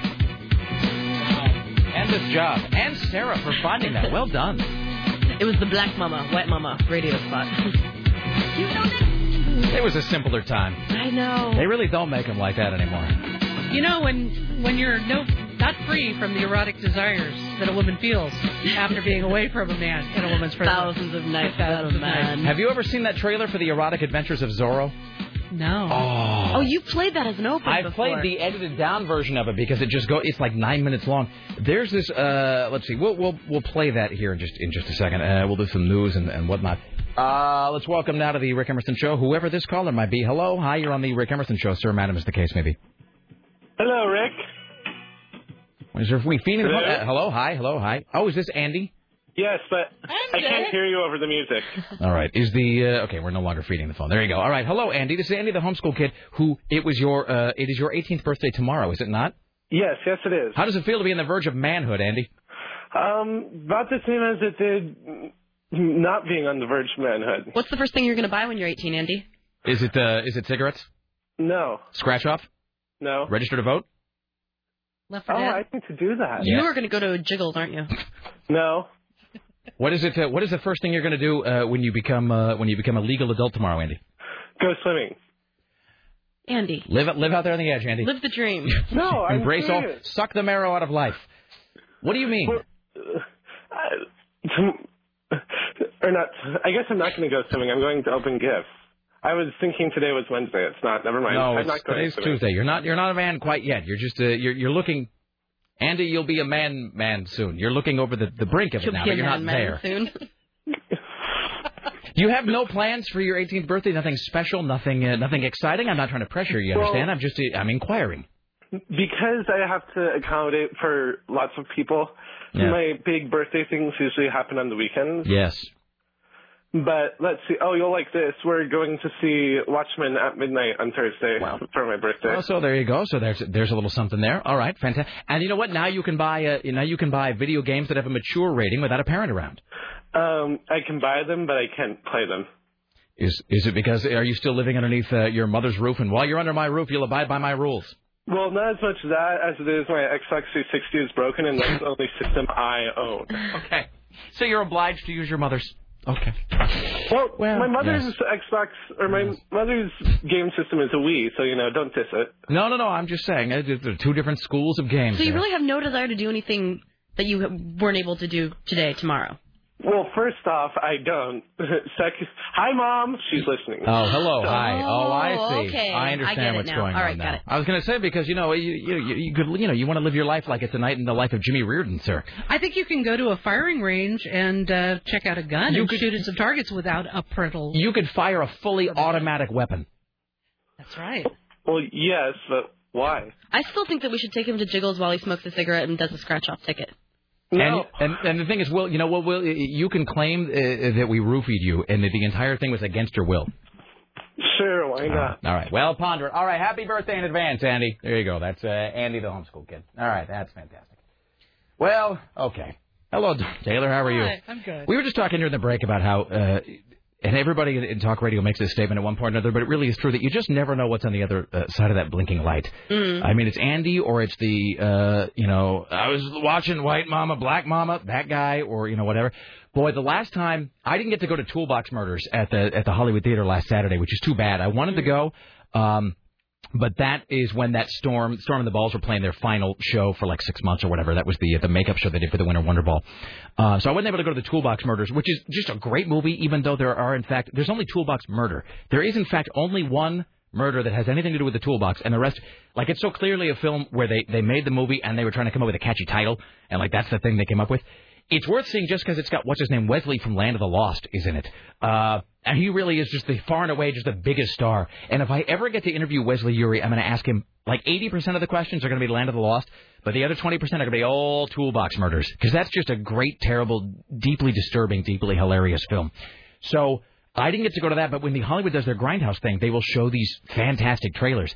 And I don't think they've ever shown Black Mama, White Mama, but they have shown a lot of those Pam Grier films. Like one is, like they're all variations on a theme too. It's always Pam Grier and some buxom white girl who are at some point like greased up and sweaty, and then they got like fight for their freedom with each other, uh, you know, while the man watches on.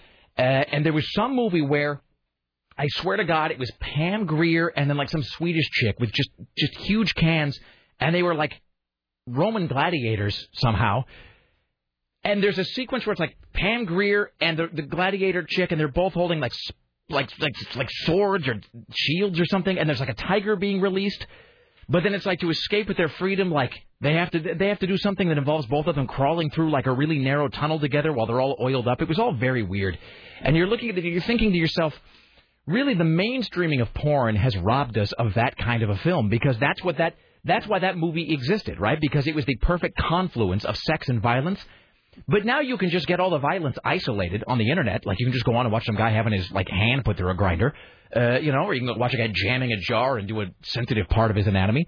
Or you can just go on, you know, and just either watch hot and roll, uh, cold running porn. So there's no need to make those movies anymore. I don't know. You know, Mr. Skin could take some of his uh, internet money and he could he could bring back uh, softcore exploitation movies. See, uh, I think there's a market for that. I really do. Well, these guys, all the people that go to Mr. Skin, for example, they are the audience. There's a, there's something to be said for this. Now I have at home this DVD that is nothing but trailers for old. They're not even really. Some of them are porn films, but some of them are again, again just these sort of grindhouse, these sort of like violent skin flicks. You know, which is like different than a full-on porn film. The best of the lot, though, I mean, like, hands down. And the trailer's about four minutes long, and I had to edit it down for, as they say on television, edited for content uh, and for running time. So I had to edit it down. But this is the audio from a real trailer for a real porn film that I so desperately want to find so I can watch it just to see what kind of movie could possibly. I mean, like the, the movie couldn't. There's no way it could be as good as this trailer. So let me just play this for you, Dawn, and we'll get your thoughts. This is the trailer for The Erotic Adventures of Zorro. Now, let me see if I can. Uh, let's see if this one to play here. Oh, it's all right. Wait. No, that's totally not the erotic That's adventures. sexy.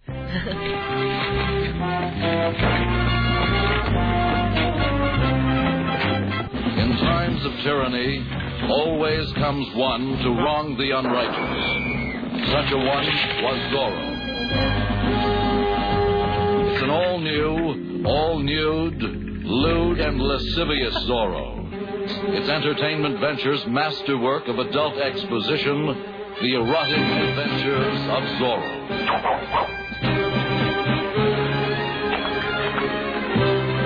No kitty matinee Zorro this. Here is a Zorro with balls. The intrepid team that brought you Trader Hornee now brings you a fantastic motion picture with something for everyone. Killing. Rape. Spectacle. Comedy. Sex. Flamenco dancing. Perversion. Horseback riding. Torture. Lesbians. Sword fighting.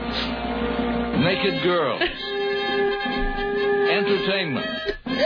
All in the audacious, outrageous, the erotic adventures of Zorro. Thank God there's entertainment. They're all here to thrill you anew. Parental guidance recommended. Have your parents guide you to this theater to see the erotic adventures of Zorro. Adios, Commandante. The first adult movie rated Z. The erotic adventures of Zorro. Do you see why I simultaneously m must see the film and don't ever want to see the film? That is oh. How could it measure up? The, the list of things. The best part of Sex. flamenco dancing. Flamenco dancing. The best yeah. part is how he says there's like sex and lesbians, and then later naked girls, as though that wouldn't sort of fall into the you know that like the. And Um, then there's an afterthought. Entertainment. uh, let's do a couple of these real quickly and we'll break. Hi, you're on the Rick Emerson Show. What's up? Oh, didn't know you were coming on already. Hey, I've got some advice for Sarah uh, with her uh, sinus infection. She can't wait to hear it. Um, I've been using this stuff for about approximately 10 years, and I haven't really been sick in all that time. It's um, it's called Xlear Nasal Spray. It's a um, saline nasal solution with xylitol, and uh, this stuff was used over in Finland. Uh, I read when I first read about it uh, about 10 years ago in my doctor's office. Uh, it was used in Finland on children with antibiotic-resistant strains of inner ear infections. But it's a nas- it's uh, just basically has normal saline. Uh, it's uh, I'm looking at the ingredients right now. It says purified water, xylitol, saline, and grapefruit seed extract as a preservative. So it's all natural stuff. Um, xylitol. uh, Well, what you look for is it's spelled with an X instead of a C. It's X L E A R. Yeah, I All right, think so Dawn. can you spell it? I think well, Dawn Taylor has used that. Actually, you were talking about that. Yeah, I so- recommend I could that use- when I came in this morning. Okay, I could and use the same that. I company saw also makes an excellent uh, um, fluoride-free toothpaste. It's called Spry, and they also make an oral rinse and uh, chewing gum and mints. And by the way, I don't work for the company. I have no interest in it at all. I just know I've used their products and they seem to work. All right, excellent. Thank you, sir. And you might also try eating something healthy now and then. Oh, that's just crazy talk right there. That's not science. All right, thank you. Uh, hello, hi, you're on the Rick Emerson show. What's up? Hi, I just wondered if you ever heard of the movie Fido. Yeah, uh, Sarah has seen Fido and liked it, and I keep uh, I, I keep meaning to rent it uh, because it's like zombies as pets, which I find fantastic. So no, Mhm. it's I haven't seen it, but Sarah loved it. I had a weekend where I watched Wrist Cutters, Fido, and Kenny. And if you've never seen Kenny, you should because it's it's hilarious. How was It's Wrist Cutters? I've wanted to see that. Is that. Flamenco dancing? What's that? Nothing. Go ahead. You, yes. No, the Kenny guy, he's like a, a solid waste or a liquid waste disposal guy, and he's got a, a speech impediment. It's very funny. And wrist cutters. Excellent. Okay, I'll put them on my queue tonight, sir. You should. All right, thank you. All right, there you go. We gotta take a break. Back after this, uh, we have. Is this David Walker? I think David Walker's going to clarify the Pam Grier uh, Gladiator film for us. Let's see. Uh, what else? We got a couple other calls as well. So if you're on uh, hold, hang tight. Back after this, the Rick Emerson radio program continues next.